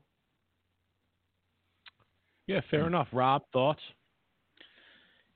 I, you know, I, I've I had the same conversation with uh with one of the other tour players, very, uh, you know, famous tour player, and we had this argument just in the fact that there are a lot of bowling traditionalists out there, and there's a part of me. I'm not saying a major part of me, but there's a small part of me that is a bowling traditionalist, and just feel like Ryan. Now, now correct me if I'm wrong, but you could see a Portland, Maine atmosphere in a U.S. Open type show where people are kind of like just dressing up in big banana costumes and nun costumes and uh, you know and bowling for a U.S. Open title. So I don't know. There's got to be some sort of line drawn where where maybe in the majors it's a little bit more traditional. I, I could see that. Um, but like, for example, I know it's only one tournament out of the year, but the Phoenix Open or the the Waste Management Open in Phoenix when they do it in golf, and they have the stadium hole and and fans are there drinking from dusk till dawn and booing booing bad shots and going nuts over good shots and and it golf is is began to evolve over the past decade or so to a sport that everyone wants to watch. It's not just the traditionalists that want to watch it. It's it's gotten exciting, and uh, Tiger was da- absolutely the beginning of it, and he's really the reason it's it's gotten to where it's at. But these young players, they're fun to watch, and and watching the Ryder Cup and watching the guys go nuts, um, playing against each other, like Patrick Reed losing his mind, holing out, stuff like that. Like that stuff. That's what people want to see. They want to see the emotions, and they want to see people be themselves. And um, as as a bowler, for me, it's hard for me to be myself in those high stress environments. It's a lot easier for us to be ourselves in an environment like Portland. And I feel like people want to connect to the bowlers and they want reasons to cheer for a bowler and they want to feel like they can relate. And us being ourselves is the best way for that to happen. And that's how i think our fan base grows. So i, I don't know. I i do think that there's a, a a place absolutely for the traditional and probably that would be the majors i would guess. But if we want our sport to keep growing i think that it has to be the high energy um, keep your attention, especially with the new generation. It's hard to keep these young kids' attention for very long, and the traditional way of it is just not going to do that. So, Ryan, is Portland, Maine the Happy Gilmore of bowling? Uh, that's a perfect way to put it. I could just see like, you know, all the bowling traditionalists like Shooter McGavin, you know, and you got all the Portland, Maine fans, like Happy Gilmore fans, and it's just almost like a perfect, uh, in that you know comparison. Yeah, no doubt. Oh, I can, oh, I can see it. Oh, oh, this is ridiculous. This, what are you doing? yeah, I agree. Golf. I think this is, this is golf. yeah, this is. I definitely think that you know other fans around the country. Like Bayside has their own way of doing things, and they have a really unique way of doing things. And I think that other fans around the country can bring the same energy and really find their own way of doing that. Like it, it might be more in style with the traditionalists, where they give the player, you know, quiet time while they're in their approach. But yeah, I think you can still bring the same level of energy in between shots, you know, without some of the pageantry that they might like to use at Bayside. But you know, it's an interesting question, and we saw you get involved in the in the conversation on social media about that. So uh, we definitely wanted to ask you about that. Uh, we also want to ask you. Uh, we're going to change directions here a little bit, but we also want to ask you about growing up in Buffalo. You grew up in Buffalo, no? Mm-hmm. He's from Buffalo, where it's cold in summer. So we we, we want to ask you what it how how should we phrase this, Rob? How much did growing up in Buffalo impact your bowling career? And we want to premise why we ask that because for people that might not be familiar or aware, Buffalo on the East Coast is known as as almost a, a bowling mecca, I would say. You know, a lot of tons Especially of back in the '90s for sure. Oh, oh yeah, absolutely. Like late '90s for sure. And, and listen, in your answer, feel free to name drop whoever you want. Rob and I are bowling historians. We consider ourselves that, so we'll probably pick up on who you're talking about. But we just wanted to know how much growing up in that area, from your perspective, impacted your career. Honestly, I think it's being there is 100% the reason of me choosing bowling. Um, I grew up in bowling alleys. Um, my father actually brought in and coached when he was 15 or 16 years old, Dave Gwinden. And uh, full circle, now that I'm out on tour, I've surpassed my dad's knowledge of the game, and I go to Dave Gwinden for coaching at home. So it kind of came full circle. You know, my dad brings him in, and and now I'm looking to Dave as for for help uh, about the game past the foul line and stuff like that. Um, but I mean, I played baseball, I played football, I played hockey. Um, I I loved all sports, but ultimately, it was between baseball and football, and or sorry, baseball and bowling, and I I just felt like my percentage was just so much higher becoming a professional bowler than it was uh, a baseball player. So I just stuck with bowling. And uh, Wednesday nights over the summer, especially, those are the nights I'll never forget. My dad would take me up to Thruway Lanes, and there would be a summer sweeper. There was about 120 guys or so bowl the sweeper every week, and there was two pairs. They were right next to each other and the the eight guys on those pairs were the guys that I looked to that to try to emulate. And the reason I grew up hooking the whole lane, a lot of people don't know that. A lot of people think that I just play straight. Well, I grew up hooking the lane, and I could never play really anywhere left of 12. I, I hated the gutter. I was scared of the gutter. If I wasn't into third arrow, I was uncomfortable, and I had to be into third, fourth, and the reason was because I watched Dave Gwinden and I watched Brad Angelo and I watched Brad Kazuski and I watched uh how about Mike Neumann?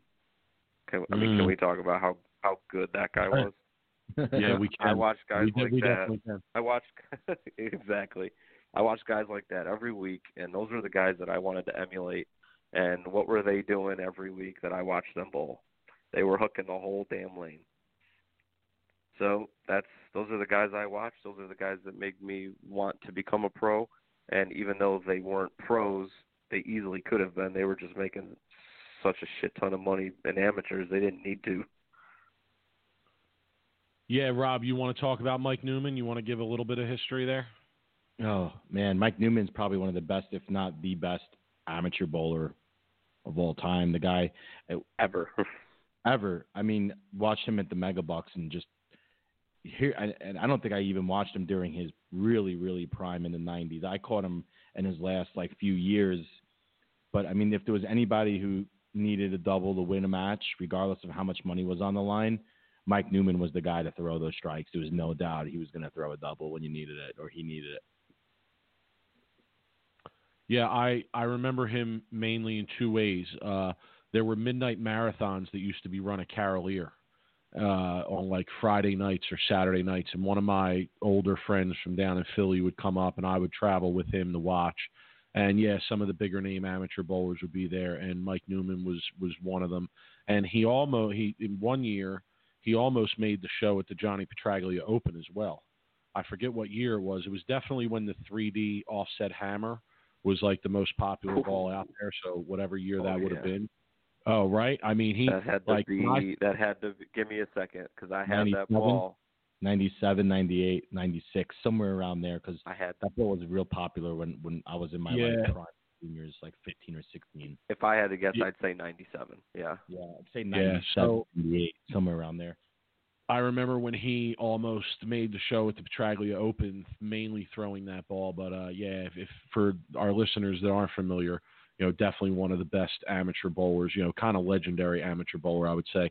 So, Rye, you you grew up in Buffalo. You mentioned that your dad, uh, you know, was it was a student of the game. I guess it's fair to say. Was he your coach growing up? Yeah, he definitely was. Uh, he taught me everything he knew about the physical aspects of the game.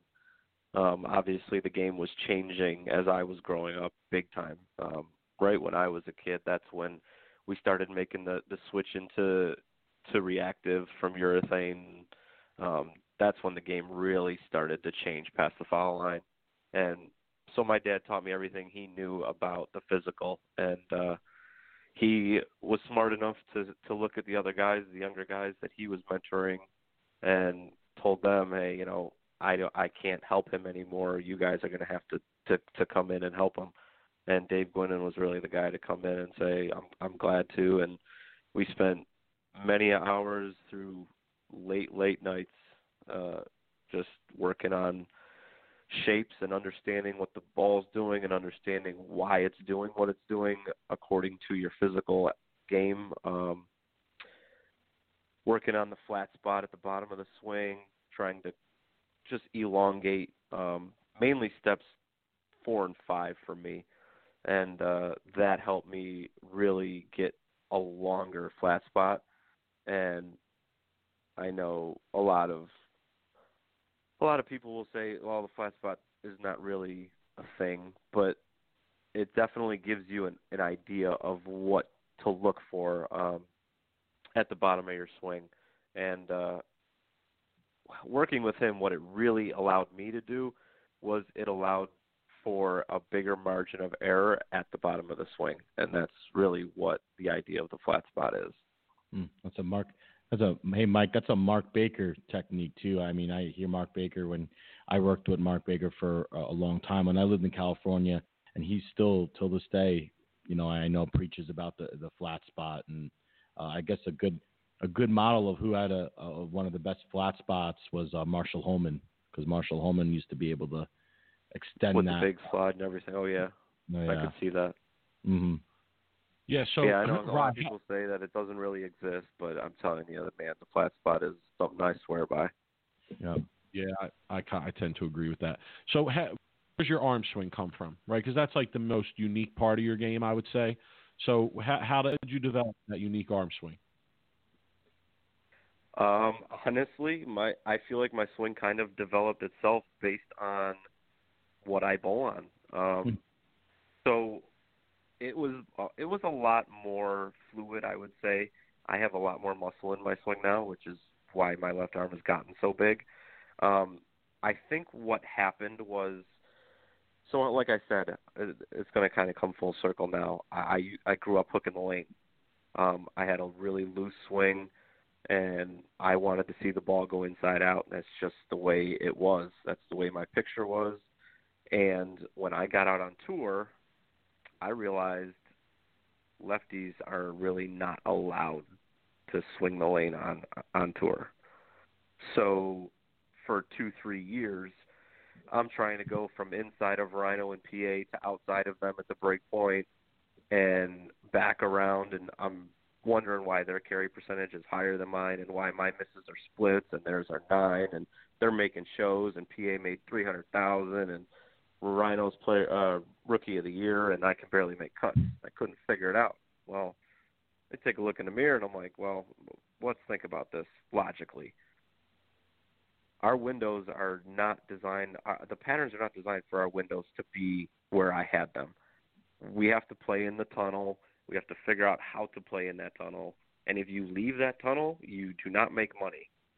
And I learned that not not quick enough, I guess, but I, I learned it, and uh, I realized my my way to have shallow angles and and play straighter was to throw it harder. I- didn't really know how to back off the rev rate consistently enough. So I just said, you know what? I'm gonna shut my angles down. I'm gonna throw it as hard as I have to to keep it, those angles that shut. And before I knew it, I was throwing it 20, 22, and you know it just was what it was, and and that was okay because it was working. And uh, back then it was with the Storm Natural, and the urethane was coming back, and it allowed me to get even further on top of it and not have to worry about how hard I was yamming on it or or I could throw 500 grit on it and not worry about it going through the face. And if it did, I'd just throw it even harder. And so my game really changed because of tour and what I felt like I needed to do to compete week in and week out. Hmm. Now, Ryan, uh, you you brought up something about the you know the PBA and kind of gives me a really good segue into my next question here. Uh, I wanted to talk about how, um, in your perspective, the season went for you this year. Uh, there, there were some controversial tweets you may or may not want to talk about in regards to what was going on with the conditions. Um, just wanted to kind of get your. On, I want to. I want to Okay. interject, Rob. I want to interject, Uh-huh. Rob, before you finish the question. Rye, say whatever you want. If you get fined, we got you. Tom Clark, come talk to us. So go ahead, Rob. Continue on. Yeah, I just want to see if you want to elaborate on the season uh, that you had and uh, what was going on out there um, with you know just uh, everything that happened in the in the in the previous like six months. All right, so I mean, I think that there's more than just me that feel this way, and I don't think it's a lefty righty issue at all. I don't. I I want to clarify that out of the gate. I don't think it's a problem with the left side. What what my issue is is that it feels like every week, no matter the distance of the pattern, they all feel like the same pattern. 32 feet in Detroit, and the righties are sliding in the left gutter. 50 feet or whatever, however, it doesn't even matter the distance. 47 feet. The two days later on the long pattern, they're sliding in the left gutter game two.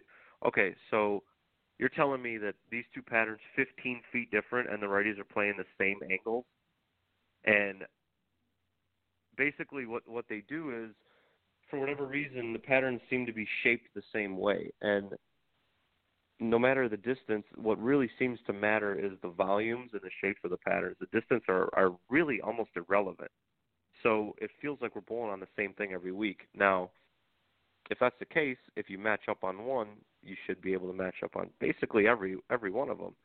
And so the same guys keep bowling the best week in and week out and what's bothering me is that I feel like if let me think how I want to say this. Okay, so the best bowl, the best bowlers in the world are all bowling on tour, right? Right. Absolutely. Okay. So so none of us do it the same. None of us want to see the same thing as our A game and that's what makes us elite. So how come only 10% of the tour gets to play their A game virtually week in and week out? To me that's not right. So could you imagine okay, so Belmo and EJ and now Prather these guys are the best in the world right now. Okay, I have no problem with that really because let's be honest, at what they're doing, they are the best. Could you imagine what would happen if the nuts was two, three, four every week? Who'd be on every show? Would I, would I be one of them? I like to think so. So what you're doing is basically the environment is telling you who's going to be the best in the world. So instead of just having these patterns that every single one of them seems to play exactly the same, why why do we not have more variety? How come how come we do not have these distinct shapes and volumes and distances that force people and different types of physical games to come to the top? Why, why am I bowling my C and D game every single week and watching the same 15 guys bowl their A game every week? Uh, How is that fair? I don't. I Hmm. just don't understand that.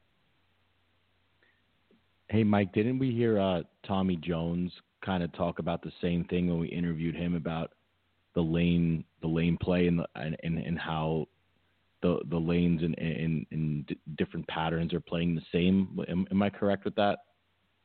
Yeah, yeah, absolutely. I, I think it's something that that uh, numerous players have brought up. But Rye, let me let me play devil's advocate for just a minute, right? Because I want to hear what your response would be to to this. You know, it's Okay. the equipment. The equipment's responsible for that. It's the surfaces. It's the aggressiveness of the balls. Where no matter what you put out there, they're going to get blown up. Everybody's moving left, and it's a contest of who can hook the lane and carry. What do you think about that perspective? Okay, so to an extent, I, I suppose um, I do think that there should be and can be some regulations on those things. But I also feel like, how come, for example, I go to Thailand every year, and I've made five of the six shows that of the years I've gone. Um, so I, I have a good I have whatever whatever you want to call it. They're, they're fair. They're better for me over there. They're it doesn't matter. My point is they bowl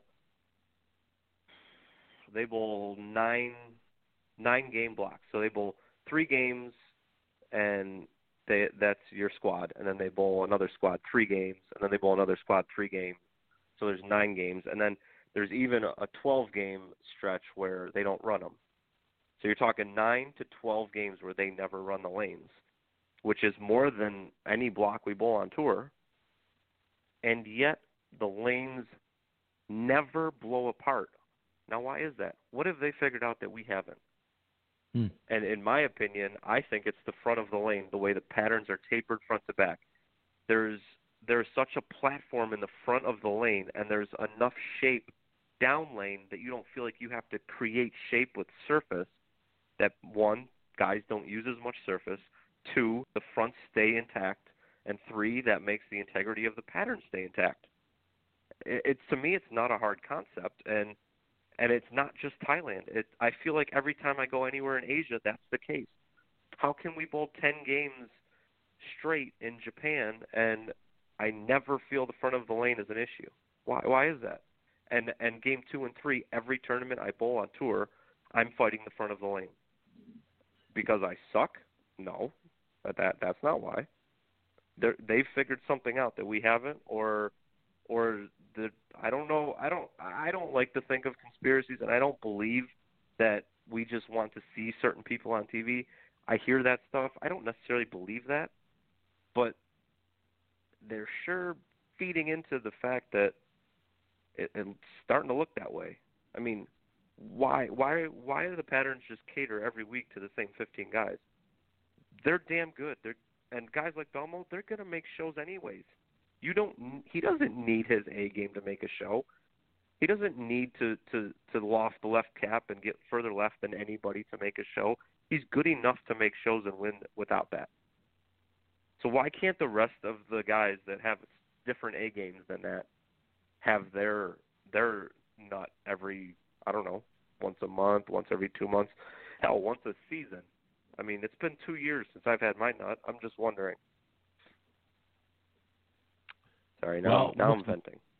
No, no, it's okay because I I was just playing devil's advocate there. I mean, Rob, you watch a lot of bowling. I watch a lot of bowling, and one of the comments that I make uh, after watching the World Series almost every year is how you know there's these different patterns and so much uh, emphasis is put on the different patterns. And I got to be honest with you. I mean, I'm not I'm not the the the best eye in bowling, and I'm only watching on the internet, but to me, it looks like a lot of them play the same way. You know, even to start, You're not wrong. play the same way. And you know, I've mentioned that to numerous people that I know in uh, in the bowling community that compete at that level, and I've gotten different responses on it. But yeah, I, I definitely, as a fan, as a viewer, understand your perspective. I, I think I see it to to hold true somewhat in in viewing, and to me, I just feel like, come on, it can't be that hard. I mean, the PBA has more resources in bowling than anyone. Can't be that hard to develop patterns that are gonna that are gonna, you know, hold up or retain themselves better or force players to play the lanes in different ways. Rob, what are your thoughts? You know, I had experience bowling at the World Series of Bowling uh, when it was at the South Point, not the stadium, but the bowling center, and uh, I mean, it did play really similar, and it felt like the house has a very, very big uh, factor in how the lanes play, just the house tendencies. But you also have, uh, you know, a lot of these surfaces and and everybody playing them the same or starting the same, and it just, yeah, I mean, you got more righties than lefties, and then the, guess what? The righties are going to move to the left side, and then it's going to completely blow up the left side as well. So, you know, there But- is a lot Rob, of don't don't you agree though? Don't you agree that there the resources are out there to uh, to not have that happen if the powers that be don't want to have that happen? Yeah, well, I mean, of course, they could they could do anything they want to do with the lanes. I mean, they're the best. PBA is the top, you know, organization when it comes to bowling when you know when it comes to lanes, and they should be able to do anything they want to do and make and stop anything from happening that they want to stop from happening. You know, I think that's the true problem and with the just bowling industry, which is bowling itself in general, is that you know what? There's one guy who has a lot of control of what goes on in these tournaments, and it's the guy who you know puts the pattern out. Now, I'm not not saying the guy that is actually running the machine, but it's the company or the people that are in charge of figuring out what patterns are going to play in what tournaments, and that's a lot of the on, on tour. On tour, that's that's the same guy now. It's the same. So you got one guy. So there you go. He's the guy. You, you Ron, you, you got to get find out who guy. this guy is. You got to find out who this guy is, and you got to take him out. Oh no, I know who he is. oh well, then you got to get buddy buddy he's from Buffalo, man. Oh, look at that. He, so he's, he's hated. Man, he's hated lefties his whole life. It ain't. It ain't. It ain't a joke. It ain't. It ain't hidden. It ain't. It ain't a secret. Brothers left-handed. Hated him. Uh, he was the leader of the IHL with my father, of all people. They hated lefties. They despised them. My dad despised them. He despised them. Everyone despised us, and they swear that that it doesn't go into it and that they they want fairness and they could care less. They're getting their checks and blah blah blah. But I watched this guy when I was. I got a story for you. The guy running the lanes for the PBA when I was 15 years old bowling high school at Thruway Lanes I broke the New York State record for high school average at like at the time I think it was around 226 or 227 or something. Now that's only bowling half of my matches at Thruway Lanes. I'm bowling my other half in eight lane houses, hand oiled lanes, still spray guns and mops. And the following year, who gets hired at Thruway Lanes? The guy doing the lanes for the PBA now. And my average only bowling half of my games at, at Thruway Lane went from 227 to 202. And I'll never forget watching him with his arms crossed, pacing back and forth behind our school matches with this big ass grin on his face, like he was getting off on it. I was 15 years old, and I remember it like it was yesterday. And this is the guy doing the lanes for the PBA. Now, if it's not a lefty righty thing, whatever, fine. But if you're going to tell me that the guy's morals aren't twisted, I'm going to fight you on it. Okay, fair enough. You know, history there, obviously, Rob. Yeah, that's that's crazy. I mean, shit. I would be, you know, that's, oh, Mike. I mean, this is their livelihoods. These guys, you know what I mean? Like they, they uh, yeah. Listen, guys, I, Bob guys, I won. I won five times in eight months. I won five times in eight months. After yeah. that, he got hired. He that's when he got hired to, to actually design the patterns. After mm. he started designing those patterns, I have now made, I believe, one national show and two two extra frame shows where he wasn't around to tweak patterns or do anything. Um, mm. I and and at the same time, now people are going to say, "Oh, well, that's when you switched to Motiv and Motiv's just just that bad for you." Well, how come the during those same two years in the Masters and the U.S. Open, the two tournaments each year not ran by the PBA, not ran where Sean Perry has nothing to do with them, and there's a different guy oiling the lanes and designing the patterns. Do I finish seventh, eighth, seventh, and twelfth? So I have hmm. four top 12 finishes in two in two majors back to back years in USBC events during the same time where I can't even make a check on the PBA after winning five times in eight months. And you're going to tell me that that's coincidence? You're going to tell me that I magically wake up and learn how to bowl those weeks when the USBC runs the lanes? The facts are telling themselves now. I'm not just bitching anymore. Look at the facts. End of story. Oh, my yeah. man's got the evidence to to back that up, Mike. He's yeah. No well, joke. listen, that's one of the interesting things about bowling is that the statistics are the statistics, right? And the numbers don't lie, you know, and the statistics don't lie. And uh, yeah, I mean, if the patterns are there, they're there. And I, by patterns, I don't mean lane patterns. I mean patterns of statistics or statistical analysis. Uh, yeah, it just makes me think that it would be interesting if there was some more of this. Uh, you know, like the things that are going on in other sports with analytics, you know, if that was applied to bowling at a higher level, you know, exactly what we would see uh, Rob, maybe me and you can get into that uh, and, and, do some research there. But Rye, you know, listen, like th- things aren't likely to change, right? And and say things don't change. You know, what what are you in the lab working on? What do you feel like you need to do to to get better and to overcome the adversity that you're facing out there? I think the number one thing for me is is tilt. It seems like it seems like the couple lefties that have done well, and obviously Butter um, is uh, not human, but it seems like what they have in common is that their ball doesn't fight the front of the lane.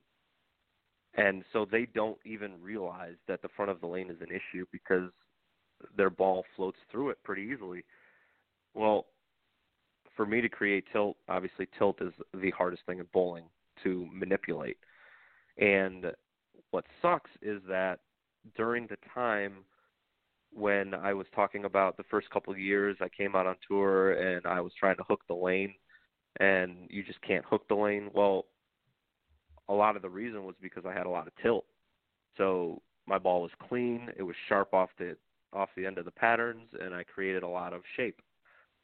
So as I was throwing it harder and creating shallower angles, I also started to get rid of tilt, and I am now I'm now to a point where I have I think four degrees of tilt. I mean it's Okay. virtually non-existent, and I think that if I could get like to 12 to 15 degrees of tilt, that the front of the lane wouldn't be near as much of a problem as it is for me. And I have been working on it, and I just, for whatever reason, I don't know if maybe my wrist just isn't. I don't know. I I feel like it's gonna go. I- I don't I don't really know. Um, it hurts for me to get my wrist into a position to create that much tilt. So I don't know that that's in the cards for me. Um, I'm just sitting back hoping that enough people are are talking about diversity of patterns to where we can all just get a chance. I mean, I'm okay watching these guys run them over if I'm going to get my chance at running them over. And I just I hope that we decide to change our patterns up enough to where every great bowler doing something great gets their chance to shine. Yeah, I think the bottom line for me as a viewer is I, I, I would like to see more parity in uh, in the patterns. I would like to see bigger differences. Um, you know, more more shapes going down the lane as opposed to you know. Rob, you alluded to the fact that you thought they started the same a lot. You know, I, I feel that's true uh, watching, and I also feel like regardless of what they start, like a few games into it, you know, everybody's left of 2025 anyway. So, yeah, I would definitely like to see. Can I tell um, you? Can I tell you what I th- what I think is a, a solution? Absolutely. I think a big part of it is the this new standard of how hard patterns need to be with these low low ratios and I think that that is dumb. I think patterns being that hard is stupid because every pattern no matter the length, no matter the volume, if it's 1.5 or 1.8 to 1, they're virtually flat. And they okay, you can create a little more shape in a certain part of the pattern and still say that it's 1.8, but there's actually more shape. You can say all of that stuff, but the bottom line is when they're that flat, it makes it that much easier for the righties to chew out the track. So why why can't we make patterns softer again to force people to play where they're softer? When when you had to play cheetah straight out outside of five where there was enough shape to force guys to play that shape. And then why can't we do that in different zones of the lane and, and on different volumes and have them start off softer to force guys to play that zone instead of making them so more or less difficult to where the guys have to carve them up to make them easier. You're forcing the guys to do that. So you're forcing them to do it and you know where they're going to do it is the track. So they're going to do it from 12 to 15. They're going to destroy them there because that's where where righties want to play. Hell, that's where I would want to play. I'll play 12 to 15 on anything if I if there's hook left of me. But we don't on the left we don't get that opportunity to, to obviously carve them up. That's another story. But why why this new standard came about about our scoring paces and this and that are are too high and and they bowl on stuff that's too easy. That that's all bullshit. Why can't the best bowlers in the world average 240? Why is that not okay? Why can't the best bowlers in the world average 230? Why is that not okay?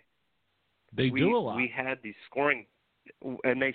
That's my point. They still do, but now you've They taken do. out 80% of I the mean- field because they can't do that, and you 100%.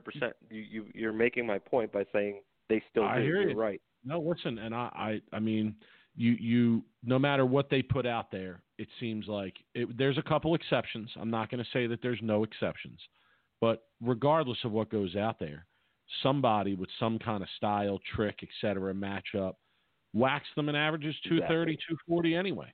I mean, it just so happens that at the, at the end of the day, at the end of the day, over long, uh, long stretches of games, I guess is the phrase I'll use.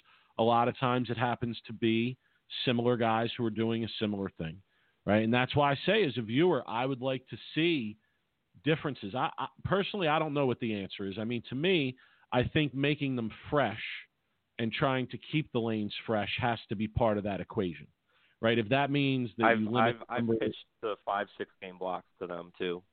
I've pitched I mean, that listen, idea I- too. I even mean two game blocks because I, I feel like after two games, you know, that's when they really start to go and they, they open up and, you know, whoever has them figured out or has the look real excellent. Like, I would love to see a PBA tournament where every two games the lanes are redone. You know, so you're basically In a perfect in a perfect world, absolutely. Yes. you know, so I, I would like to see more variety like that. You know, I, I think as a viewer, as a fan, you know, that's really interesting. I'm not really commenting on it from the, the side that you are, from the technical side of it, because I don't have enough knowledge to comment on it, comment on it that way. But from the viewer's perspective, I would love to see more variety like that. But uh, yeah, really interesting to hear, you know, what what you feel like you need to work on, and you know, we know you guys are always working hard and always trying to improve your game. So, you know, good luck, and and, and we hope you figure it out, man. You know, you a few years ago, Thank you. like you alluded to, you were one of the the top players out there. So. Um, we wanted to ask you a, a, a little bit about your personal life too. We didn't want to talk all bowling tonight. Uh, I Okay. follow you on social media, so I know you Mhm. just made a big move. You know, you're from Buffalo, but you just so how did that go? Yeah, the move went great. Um, we just wanted to get out of New York. We decided that, you know, we like to live a certain lifestyle. We we want some nice things. We want to be able to go on vacation when we want, and uh, New York State's just I can't I can't afford to do that there. Not with what's been going on on tour, and uh, so we decided to move down south where property taxes are next to nothing, where you can get more house for your money, where the weather's nicer. I don't have to deal with 110 inches of snow every winter. Um, so we got away from that, and we're as happy as can be. We it feels like we wake up on vacation every day. Um, my wife got a great job offer down here, and so she's technically working for someone, but she's also self-employed as a, uh, basically a psychologist, a, a therapist, um, family counselor type and uh she she's going to be working with with clients of all all shapes and sizes and and uh honestly she could be making more money than me next year. Who knows? But um we just have a lot of great opportunities down here as a family and it's going to be good for our son. Now, I, h- how about in terms of uh, you know uprooting? Like, are are you guys on your own down there now, or do you have family that uh, relocated with you, or was there family that was down there already? Um, so her parents moved to um west of Hickory, which is about an hour and 40 minutes from us. Um I just got word after a few months that her dad is kind of going stir crazy there because there's not enough for him to do. Um I hear he's actually looking to to move much closer to us, I actually off of the same route that we're off of. So I don't know how serious that talk is, but we could have I could have my in-laws right down the street. Um my wife's sister just got a job and has moved down here and is closing on a condo next month. So we're going to have her down the street and uh as you know the bowling world is is awfully big, so I know all kinds of bowlers down here and uh, really good friends. Like Chuck Gardner's 30 minutes from me, so um, we got we got enough people and enough family down here that um, we don't feel we don't feel out of place. We don't feel uncomfortable. Um, it, it just it feels right. No doubt, man. Uh, hey, I love the interior decoration on your house, dog. Is that you or the wife? uh, no, that's all me, baby. oh, Rob, you hear this? This guy's a part-time interior decorator over here. Yeah, I yeah, was more. you need some help? You call me up. I got you. Yeah. Oh, I was more. Hey, listen, I was more interested in his wife's services, man. I I know a lot of people who could use some therapy. well, what do you think keeps me off the ledge? I, I mean, I'm talking to you. and I'm pouring my soul out to you about how tilted I've been for two years. You think you think I, I'd be even? I'd be in an insane asylum if I wasn't married to a, a therapist, man. She's she's every time I pick up the phone, she's like, "All right, let the session begin." so listen, yes, uh, I, I'm not. I, I you know I just bought a house last year, so I've been looking for some dope decorations for my house. I'm not going to lie to you.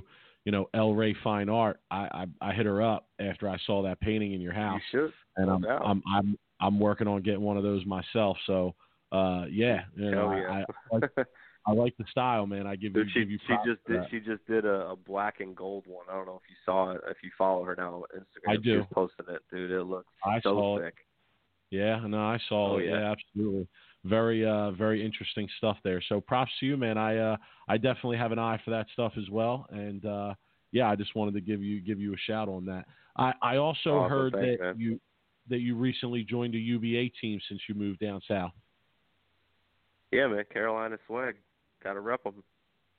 Yeah, we just uh we just had the uh, uh I guess it would be the district final. Uh it was us uh the Hitmen and Synergy and we were bowling off to make the uh the finals, I guess you could say. And uh we beat Hitman, we lost to Synergy. So then we had to do like a, a little roll off thing and uh Hitman bowled out of their minds at us in the roll off. Um I think we bowled seven thirty on the scratch pair and we lost by like 50. Uh, I bowled 278. We both the other guys both had high 220s, and and we got beat up pretty good. So hats off to them. I honestly I left. I, it's two hours from my house, so I had left. I don't even know which team actually ended up winning, but whoever won, hats off to them and good luck. Yeah, FloBowling is going to be covering uh, the UBA's end of season event this year, Battle Bowl. So I know most of you guys Yeah, will no probably doubt. Yeah, you'll probably be in Virginia I- bowling, but uh, Yeah, exactly. They kept begging me to go. and I'm like, man, it's like five hours from where we're going to be in Virginia, and I, to make that back and forth, that's five hours a little too much to be going back and forth. Yeah, true. Uh, but if you do get a chance some year, you should uh, you should try and hit Battle Bowl. It is it definitely is something. Dude, I heard it's crazy. Yeah, it is. I is. heard It's an crazy. exciting event. Yeah, I, I mean, I bowled it before. I've been around for it before. I ran a, a fundraising raffle at one of the Battle Bowls a few years back that was around my way. But uh, yeah, it's definitely an interesting event. So if you get a chance, you should definitely check it out at some point. So good to hear Yeah, that. Have you? Kyle Troup is getting a lot of action through the UBA. I saw him on Facebook bowling a match the other night. Yep, I know he's yep. got a two thousand dollar match Battle Bowl lined up. How about you? You getting anybody that wants a piece that wants that smoke that's calling you out? Oh yeah, yeah. I, I got, I got a. I think. What are these guys? Fucking I crazy? lo- so I, What I are lost, these guys? Crazy, Oh, I Rob? I They're lost great. one match. I lost one match to Yo Yo. Um, I had beat him before, so then I lost a match to him a couple weeks ago. Um, told him to run it back at the tournament we were about to bowl later, so I got that back from him later that night. But other than that, no one's beaten me yet. Um, I'm, I'm taking all bets. I, I want them all. Let's go, guys. Everyone's scared down here. Yes. Dude, they're not scared down here. It's awesome. These guys, Yo, they, they want it. They, dude, Listen, you how much it. do I have? love to. How much do I have to get you in bets at Battle Bowl for you to come to Battle Bowl instead of the PBA event? Oh man, 5,000 Uh, in Well, first of all, I still would have to bowl the PBA event though because there's like a rule right, come on, we. that we You have. know, you- they're shutting out, right? They're shutting out the lefties, so you know, you go, you do your thing, you know, you make it look good, and you, you, you know, you shoot up UBA there. on, on China. yeah, we'll we'll talk off there about that. You hit me up about that. We we know we know big people in the UBA. We know Dougie. He's he was on the show. We're getting ready to release an episode. We we might be able to make that happen. So we'll we'll hit you up about that.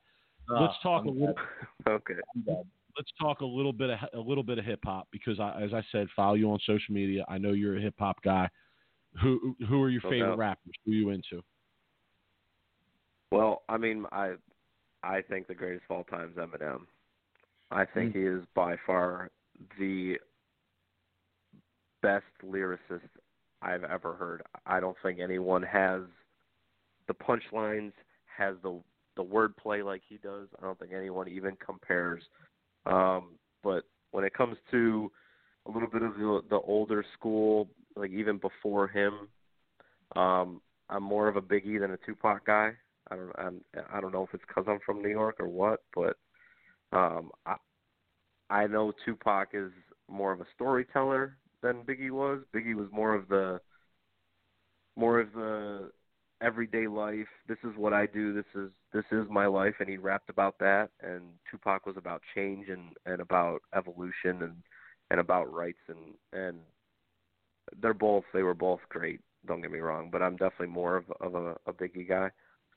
Um, I think that there's quite a few underrated rappers that that I wish got more more of the light than they did. Um, matter of fact, I was just talking to my friend and my wife last week while we were up in up in Portland. I started banging Mase again, and I think Mase was a little under underappreciated, being under Diddy with Diddy and and Biggie's thing, and I think Mase didn't quite get enough attention back then. Um, I like guys like him. I think Juelz Santana didn't get enough attention because of Killa. Um, I just, man, some of those guys were so much better than they got credit for just because they were a part of something that was, I guess, I don't The know if it was just, yeah, the, yeah, the- more hyped up by the public or what. But yeah, no, and it, and it, like, it was the height of an era where, you know, when you're when you're in the same era as guys like Biggie and Tupac, you know, you're you're definitely gonna have to work harder to take the shine away from those guys for for sure. Yeah, yeah, but like these guys get they get affiliated with the with a, a group to to more or less get on the map, and then they like they can't get out from the shadow of the group. So like Killa had Dipset obviously, so Juelz was always under the Dipset shadow, and he just I don't think he got enough credit as a solo. Um, perfect example again would be G Unit, and I think Lloyd Banks was just fire and I just don't think Banks got enough credit. Yeah, the, the guys that fall under the radar a little bit for me, one would be Black Thought from the Roots. I, I definitely think that lately he's getting a lot of credit. All right. Yeah, but especially being from Philly, that was somebody that you know I, I, I was really into. Okay. But listen, I'm I'm going to make an album suggestion to you, okay? That that I got put on to recently. It's uh, Benny the Butcher, and the name of the mixtape is The Plugs I Met. So you, you can Okay. you can take note, right? And they're actually from Buffalo, these guys. So you know, No shit. you, you oh yeah, you might have a connection there with the Buffalo thing, but uh, yeah, check that out and hit me up on social media. Let me know. Uh, let me know what you think. But we're gonna switch up one Okay. of our questions, our regular questions that we ask our guests all the time. So instead of asking you who the goat is, which we've asked a lot of our guests, here's what we're gonna ask. We're gonna flip it up a little bit. Who is Mhm. the the most appropriate uh, analogy comparison to Biggie Smalls on on the on the PBA tour? Biggie Smalls on tour, I think. Go in, go in any direction you want with it. Take it any way you want. I just think because he was about his day to day life and he was about the hustle and he was proud of everything he was and he had attitude about it, I don't know how you can't compare him to Pete Weber. I mean, to me mm. they're because because of the the age and the the legendary status of them and who we are as our generation looking at them, I think it has to be someone older. I think it has to be a legend. I think it has to be a badass and I think it has to be someone who wasn't scared to act their way and and do the things that they wanted to do. And to me, that that all says Pete Weber. See, to me, Pete Weber's Tupac. You know, he's thug life. Oh yeah. Oh hell yeah. He's thug life. Like, yo, I'll dr- I'll come by and, and and and get in everything you want. I mean, thugged out, takes the shots, gets shot a few times, and comes back from it. I don't know. Biggie's a tough one. Biggie's a tough comparison. You know, okay. I would I would have to. I think had, to me, Tupac. go, go ahead. Tupac with his storytelling and his and his his want for change and his want for evolution and his want for for knowledge and his his hunger for knowledge. I, that's okay. that's more of like a Walter Ray a Walter Ray to me. Like he's Mm. I don't I don't see I, I don't see that. I don't see Pete Weber in that. I get it. I get what you're saying. But to me, when I think of that and I think of what Tupac was about, I, I think more of like Walter. He's all about the intellect. He's all about the change and all about the evolution. Hell, now he's bowling two handed. He's all about progress, and that's all Tupac was about. Mm. Walter Ray to me is like Big Daddy Kane. He's like he he's the guy Oh, who was okay. getting it done. He was getting it done with the older style, right? He showed everybody else the way a little bit, but he was getting it done with the older Uh-huh, style uh-huh. amongst, the, amongst the younger guys. So, yeah, that's a that's an I interesting that. conversation. We're we're gonna have to I- I can continue that, that. at some point. The next time we uh the next Yeah, no time we doubt. have you on, we'll have to pick that up. But uh, one other question that we ask all our guests, and I, I need to hear this from you. What is your favorite ball ever? Favorite ball ever. Whew. If I had to pick one with a gun to my head, it has to be the Nexus Solid. Mm. Yeah, that was a Yeah, super popular ball when it first came out. I mean, I can't. Th- I mean, I can think of five balls off the top of my head that I thought were absolutely fantastic balls. That includes the Venom Shock. Um, Mm. but but I think that the best ball for when it came out and what we were bowling on and what we needed, the Nexus Solid was all of it. And if I, I mean, there was a time I think I had four or five of them in my bag. I mean, I I couldn't get enough of that ball. Made me a lot of No money doubt. too. No doubt, absolutely. Yeah, I'm sure that makes a difference too. But uh, you're you're a Motiv guy now. Yes. Any other any other companies you want to plug other than Motiv? Who else is supporting your uh, your career out there, man? Yeah, obviously Motiv, but uh we got Turbo Grips. They've been behind me since since I really spoke to them about being interested, and they were all about it. They've been all about me ever since, and thanks to them for that. And uh they take care of me great. Um Genesis with uh tape for my wrist mainly. Um actually having some wrist pain as we speak and the the tape is really really helping. Uh, It helps with support. It helps relieve the pain when I bowl. It helps relieve inflammation. So Genesis tape is huge. And Bowler X, man, they they came onto the scene strong. They got a ton of bowlers involved. They are very involved. They love the PBA, and man, they they just do it right over there. They they know what they're doing, and and I, can't. Everyone needs to go check out Bowler X. Just great, great people. They're great to deal with from a business aspect, and they have great, obviously great product. They they know what they're doing. They're going to get it to you in a in a timely manner. Um, just just great people. No doubt. So, listeners, you heard these are the companies that are supporting the sky. You know, they they make it possible for these guys to do what they do. So, go out and show those companies our support and our love. Uh, Rye, thanks for the interview, man. Uh, if you get that fine note us, notice, hit us up. Feel free to text us, and uh, we'll, we'll we'll do what we can on that. And uh, yeah, man, we'd love to have you back on sometime. You know, we wish you luck uh, with this summer swing coming up. And uh, yeah, man, good luck. We want to see things turn around for you, dude. Thanks, guys. I appreciate it. That's right. All right, man. Take All it right, easy. guys. You too. Rob. Ooh, man, my man, yo, I love I love the honesty, man. Just coming out and just yo, he letting it out, bro. He let it out of us. I think we might be helping pay a fine, Rob.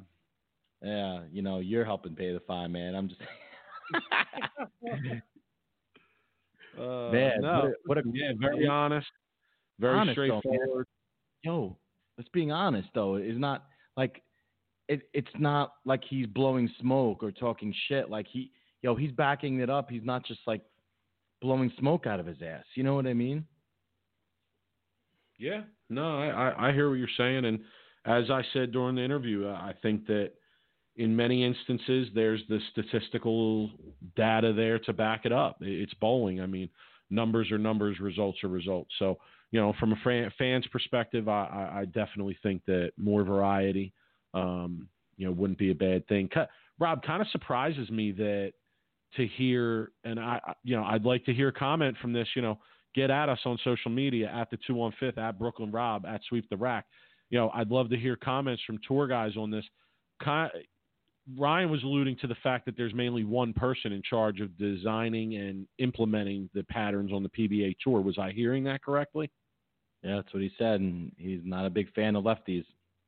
Yeah, so it kind of surprises me to hear that there would only be one person involved in that process. I mean, that's definitely not the way that I would envision it. I would envision it more as a committee, you know, involving numerous players or stakeholders in the PBA and, you know, kind of deciding what direction things should go in and, you know, making sure that that there is variety and is parity and that there is fairness in what's put out there. Hmm. I think that's a good question to direct to Tom Clark, and you know, love to hear his thoughts on it, or or maybe you know his reaction on social media. But yeah, even if uh, you know we can get him on for a few minutes in the next coming shows to get his uh, feedback f- for that would be pretty cool. I think. No. Yeah, what's up? Let us know. Let us know. Get at us. We ain't that hard to find.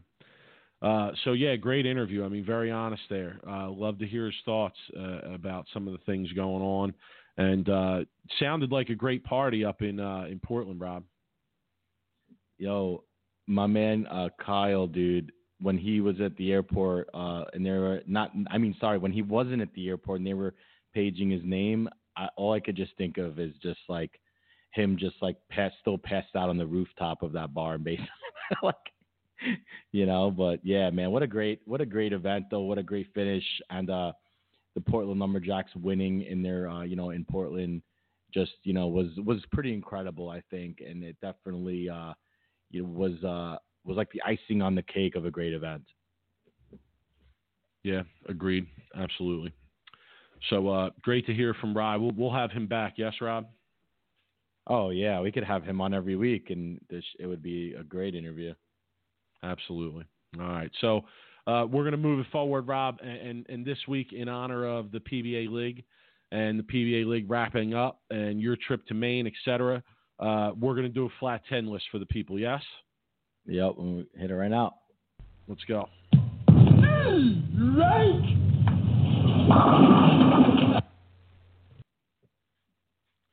So, Rob, our flat 10 list this week in honor of the PBA League is going to be 10 things that uh, we can't stand about league bowling. Mm. oh, league bowling. Uh, my arch enemy. Freaking league bowling. Not a not normally a big fan of league bowling, but you want to start it off or you want me to go, Mike? Uh, you go first on this one. Okay, my first thing that I hate about bowling league is the one guy who bowls five leagues in your home house averages over 220 in every league, but won't step foot on a sport shot tournament or any kind of tournament outside of that bowling center. That's one of my first pet peeves about being a bowling league and being around league bowlers. So, is it fair to sum that up and say that one of your pet peeves about bowling league is people who think they're a lot better than they are? Absolutely. Oh, that's yes, absolutely. Okay, I I agree with that hundred percent, hundred percent. Yeah. Uh, all right. First thing that I really can't stand about league bowling is body odor. is the fact that some of you some of you grimy bastards out there who bowl leagues, you really don't know how to wash your shit up and that that's that's just telling the truth. You know, people come to league smelling like uh, uh, onions in a hoagie factory, okay, and it's just not appropriate. You know, wear deodorant, shower before league if you have to. You know, scrub those cheeks extra good. You know, when you're coming to the bowling center, though, people shouldn't have to deal with your your bodily odor as a part of their league experience. Use some deodorant, people. It's not hard. Please. Okay. So my next one is the guy. There's always one or two guys in your league who bitch and complain about everything. The scores are too high. The scores are too tough. The lanes are too tough. The the the left side's too easy. This two hander on my pair was playing an arrow left of me. Uh, the the approaches were sticky. The air conditioner's not working. The bar isn't open. Mike, every freaking minute they're bitching about something. Like just bull fuck. Yeah, uh, sounds like my homie Stumpo, and we're going to welcome him on the show at some point in the near future. He doesn't listen to the show because he's too cheap for a Flo subscription. Uh, shout to all my shout to all my Flow ball, ballers out there, and uh, yeah, so we'll bring him on unknowingly and and make fun of him because yeah, he's the atypical guy that you just described. Uh, all right, Okay. Rob. So my my second reason here, we're each getting five here as we always do. My second thing, and you know, I am Big Mike. You know, I I do have a penchant for snacks and food, etc. And one of the things that really gets me about bowling league is I tend not to eat while I'm bowling, but there's a lot of people who enjoy uh, a decent meal while they're bowling, and I have to deal with the smells of their food. You know, I, I have to smell the wings. I have to smell the boneless ch- chicken wings. I have to smell the fries or the pizza. You know, and, and yeah, for for a big guy, it's kind of hard when you get those whiffs to just ignore it and, and go about your business. You know, a lot of times, even though I've I've already eaten dinner, you know, I got to go up and get a little get a little boneless wings order because I caught a whiff of something that somebody had a couple lanes away, and it just got me like that. Yo, bowling the bowling uh bowling alley snack bar food is very underrated, Mike. Uh, it depends what bowling alley snack bar you're talking about. You know, I, Okay, I know point. some gems. I know some gems. Like shout to the old snack bar at Roosevelt Lanes. When I was in college, You should go there for dinner. Sometimes that's how good it was. But Rob, I got to say, you know, some of these corporate snack bars that that they got right now, I, I'm by far from cheap. Anybody that calls me cheap is lying. But I got to tell you, man, some some of these meals that they have at some of these corporate bowling centers, it's like sixteen, seventeen dollars for chicken fingers. That's just crazy. I don't know about that, but Crazy. all right, let's continue. Your third reason, Rob. Uh, the guy who posts on Facebook uh, every time he bowls league and he comes home at night and he posts scores, game by game scores, and a breakdown analysis of what happened in league that night.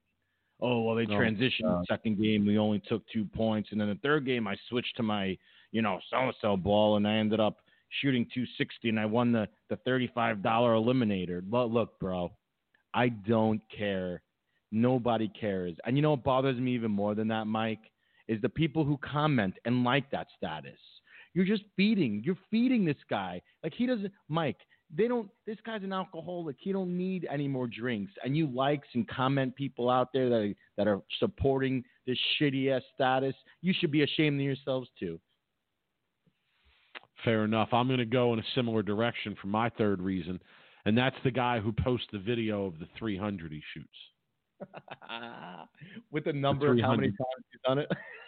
Oh yeah, of course. And like what ball used, right? He's got to give a shout out to the company. Probably tags a couple people in it so that they see the post and know that he did this. And it's just like, come on. I mean, ha- haven't we reached a point in the in the recreational side of the game, bowling on the typical house shit, where uh, a 300 has kind of lost its uh, allure? Am I wrong about that, or? Yeah, completely lost it- its allure. There's no, there's nothing any special about shooting 300 these days. Honestly, like I feel like that USBC needs to kind of try to step in and and, and regulate the the league lanes uh, and make the 300s and 800s a little bit more respectable. But that's a whole nother conversation when we have more time to talk about it.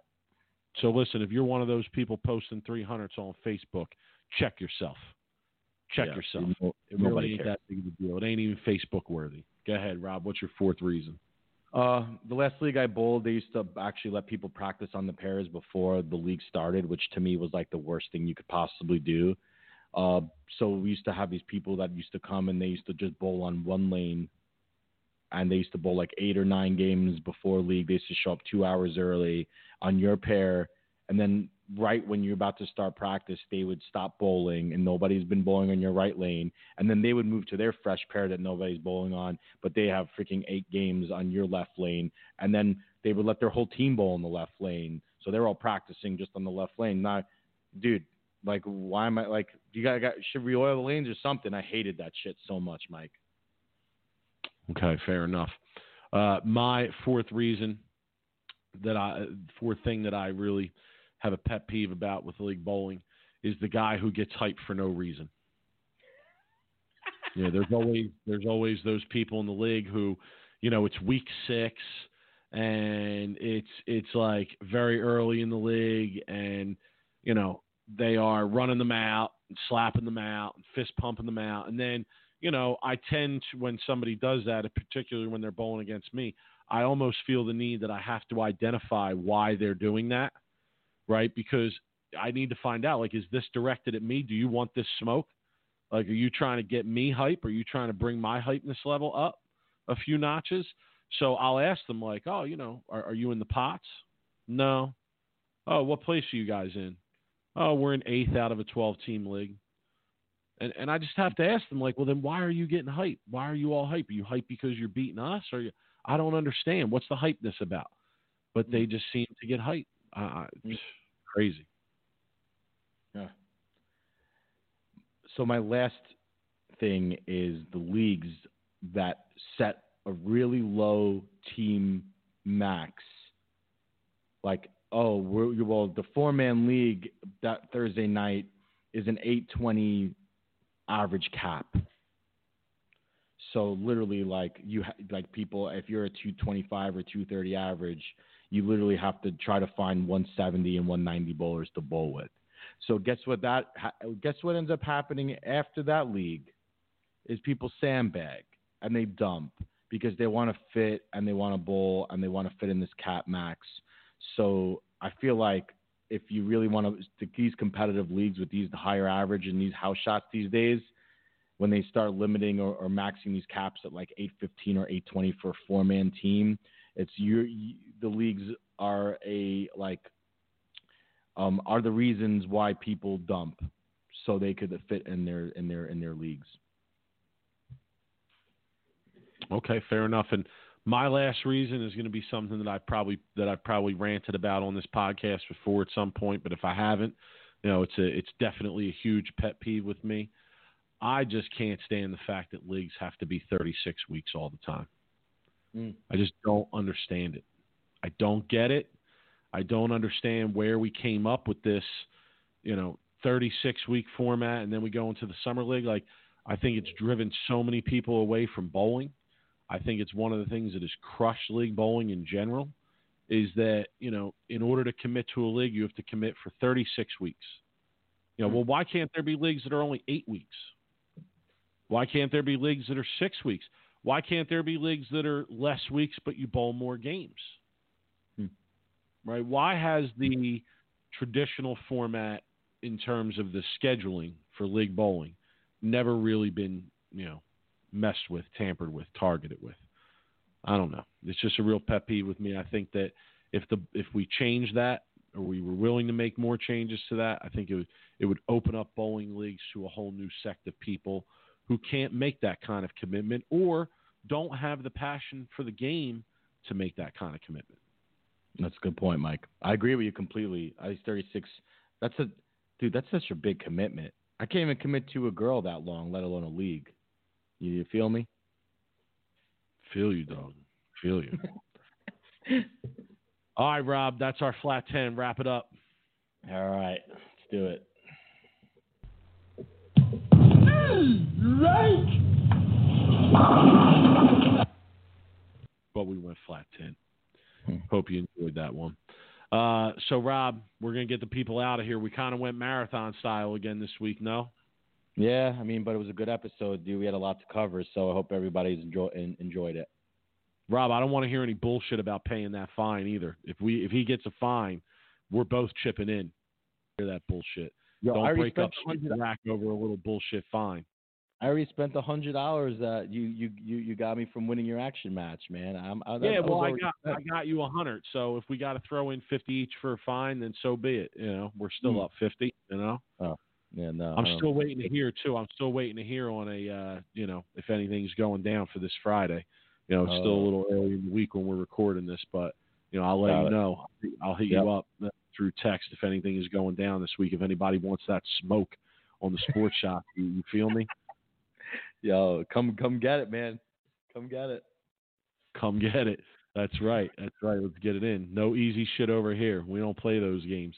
So, uh, Rob, I feel like it was a good episode. I hope everybody enjoys it. Uh, not too much to say. Any final thoughts?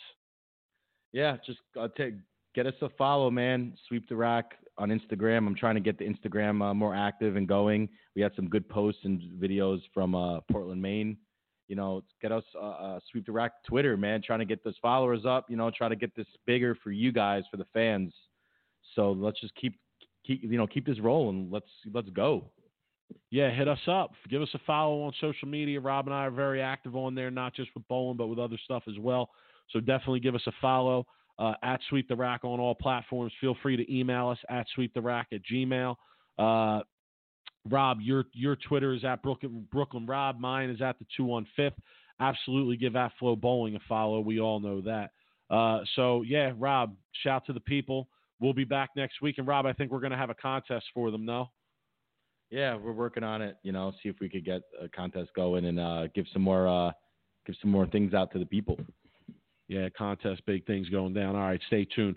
All right, Rob, have a good week. I'll catch up with you, homie. All right, late. Late.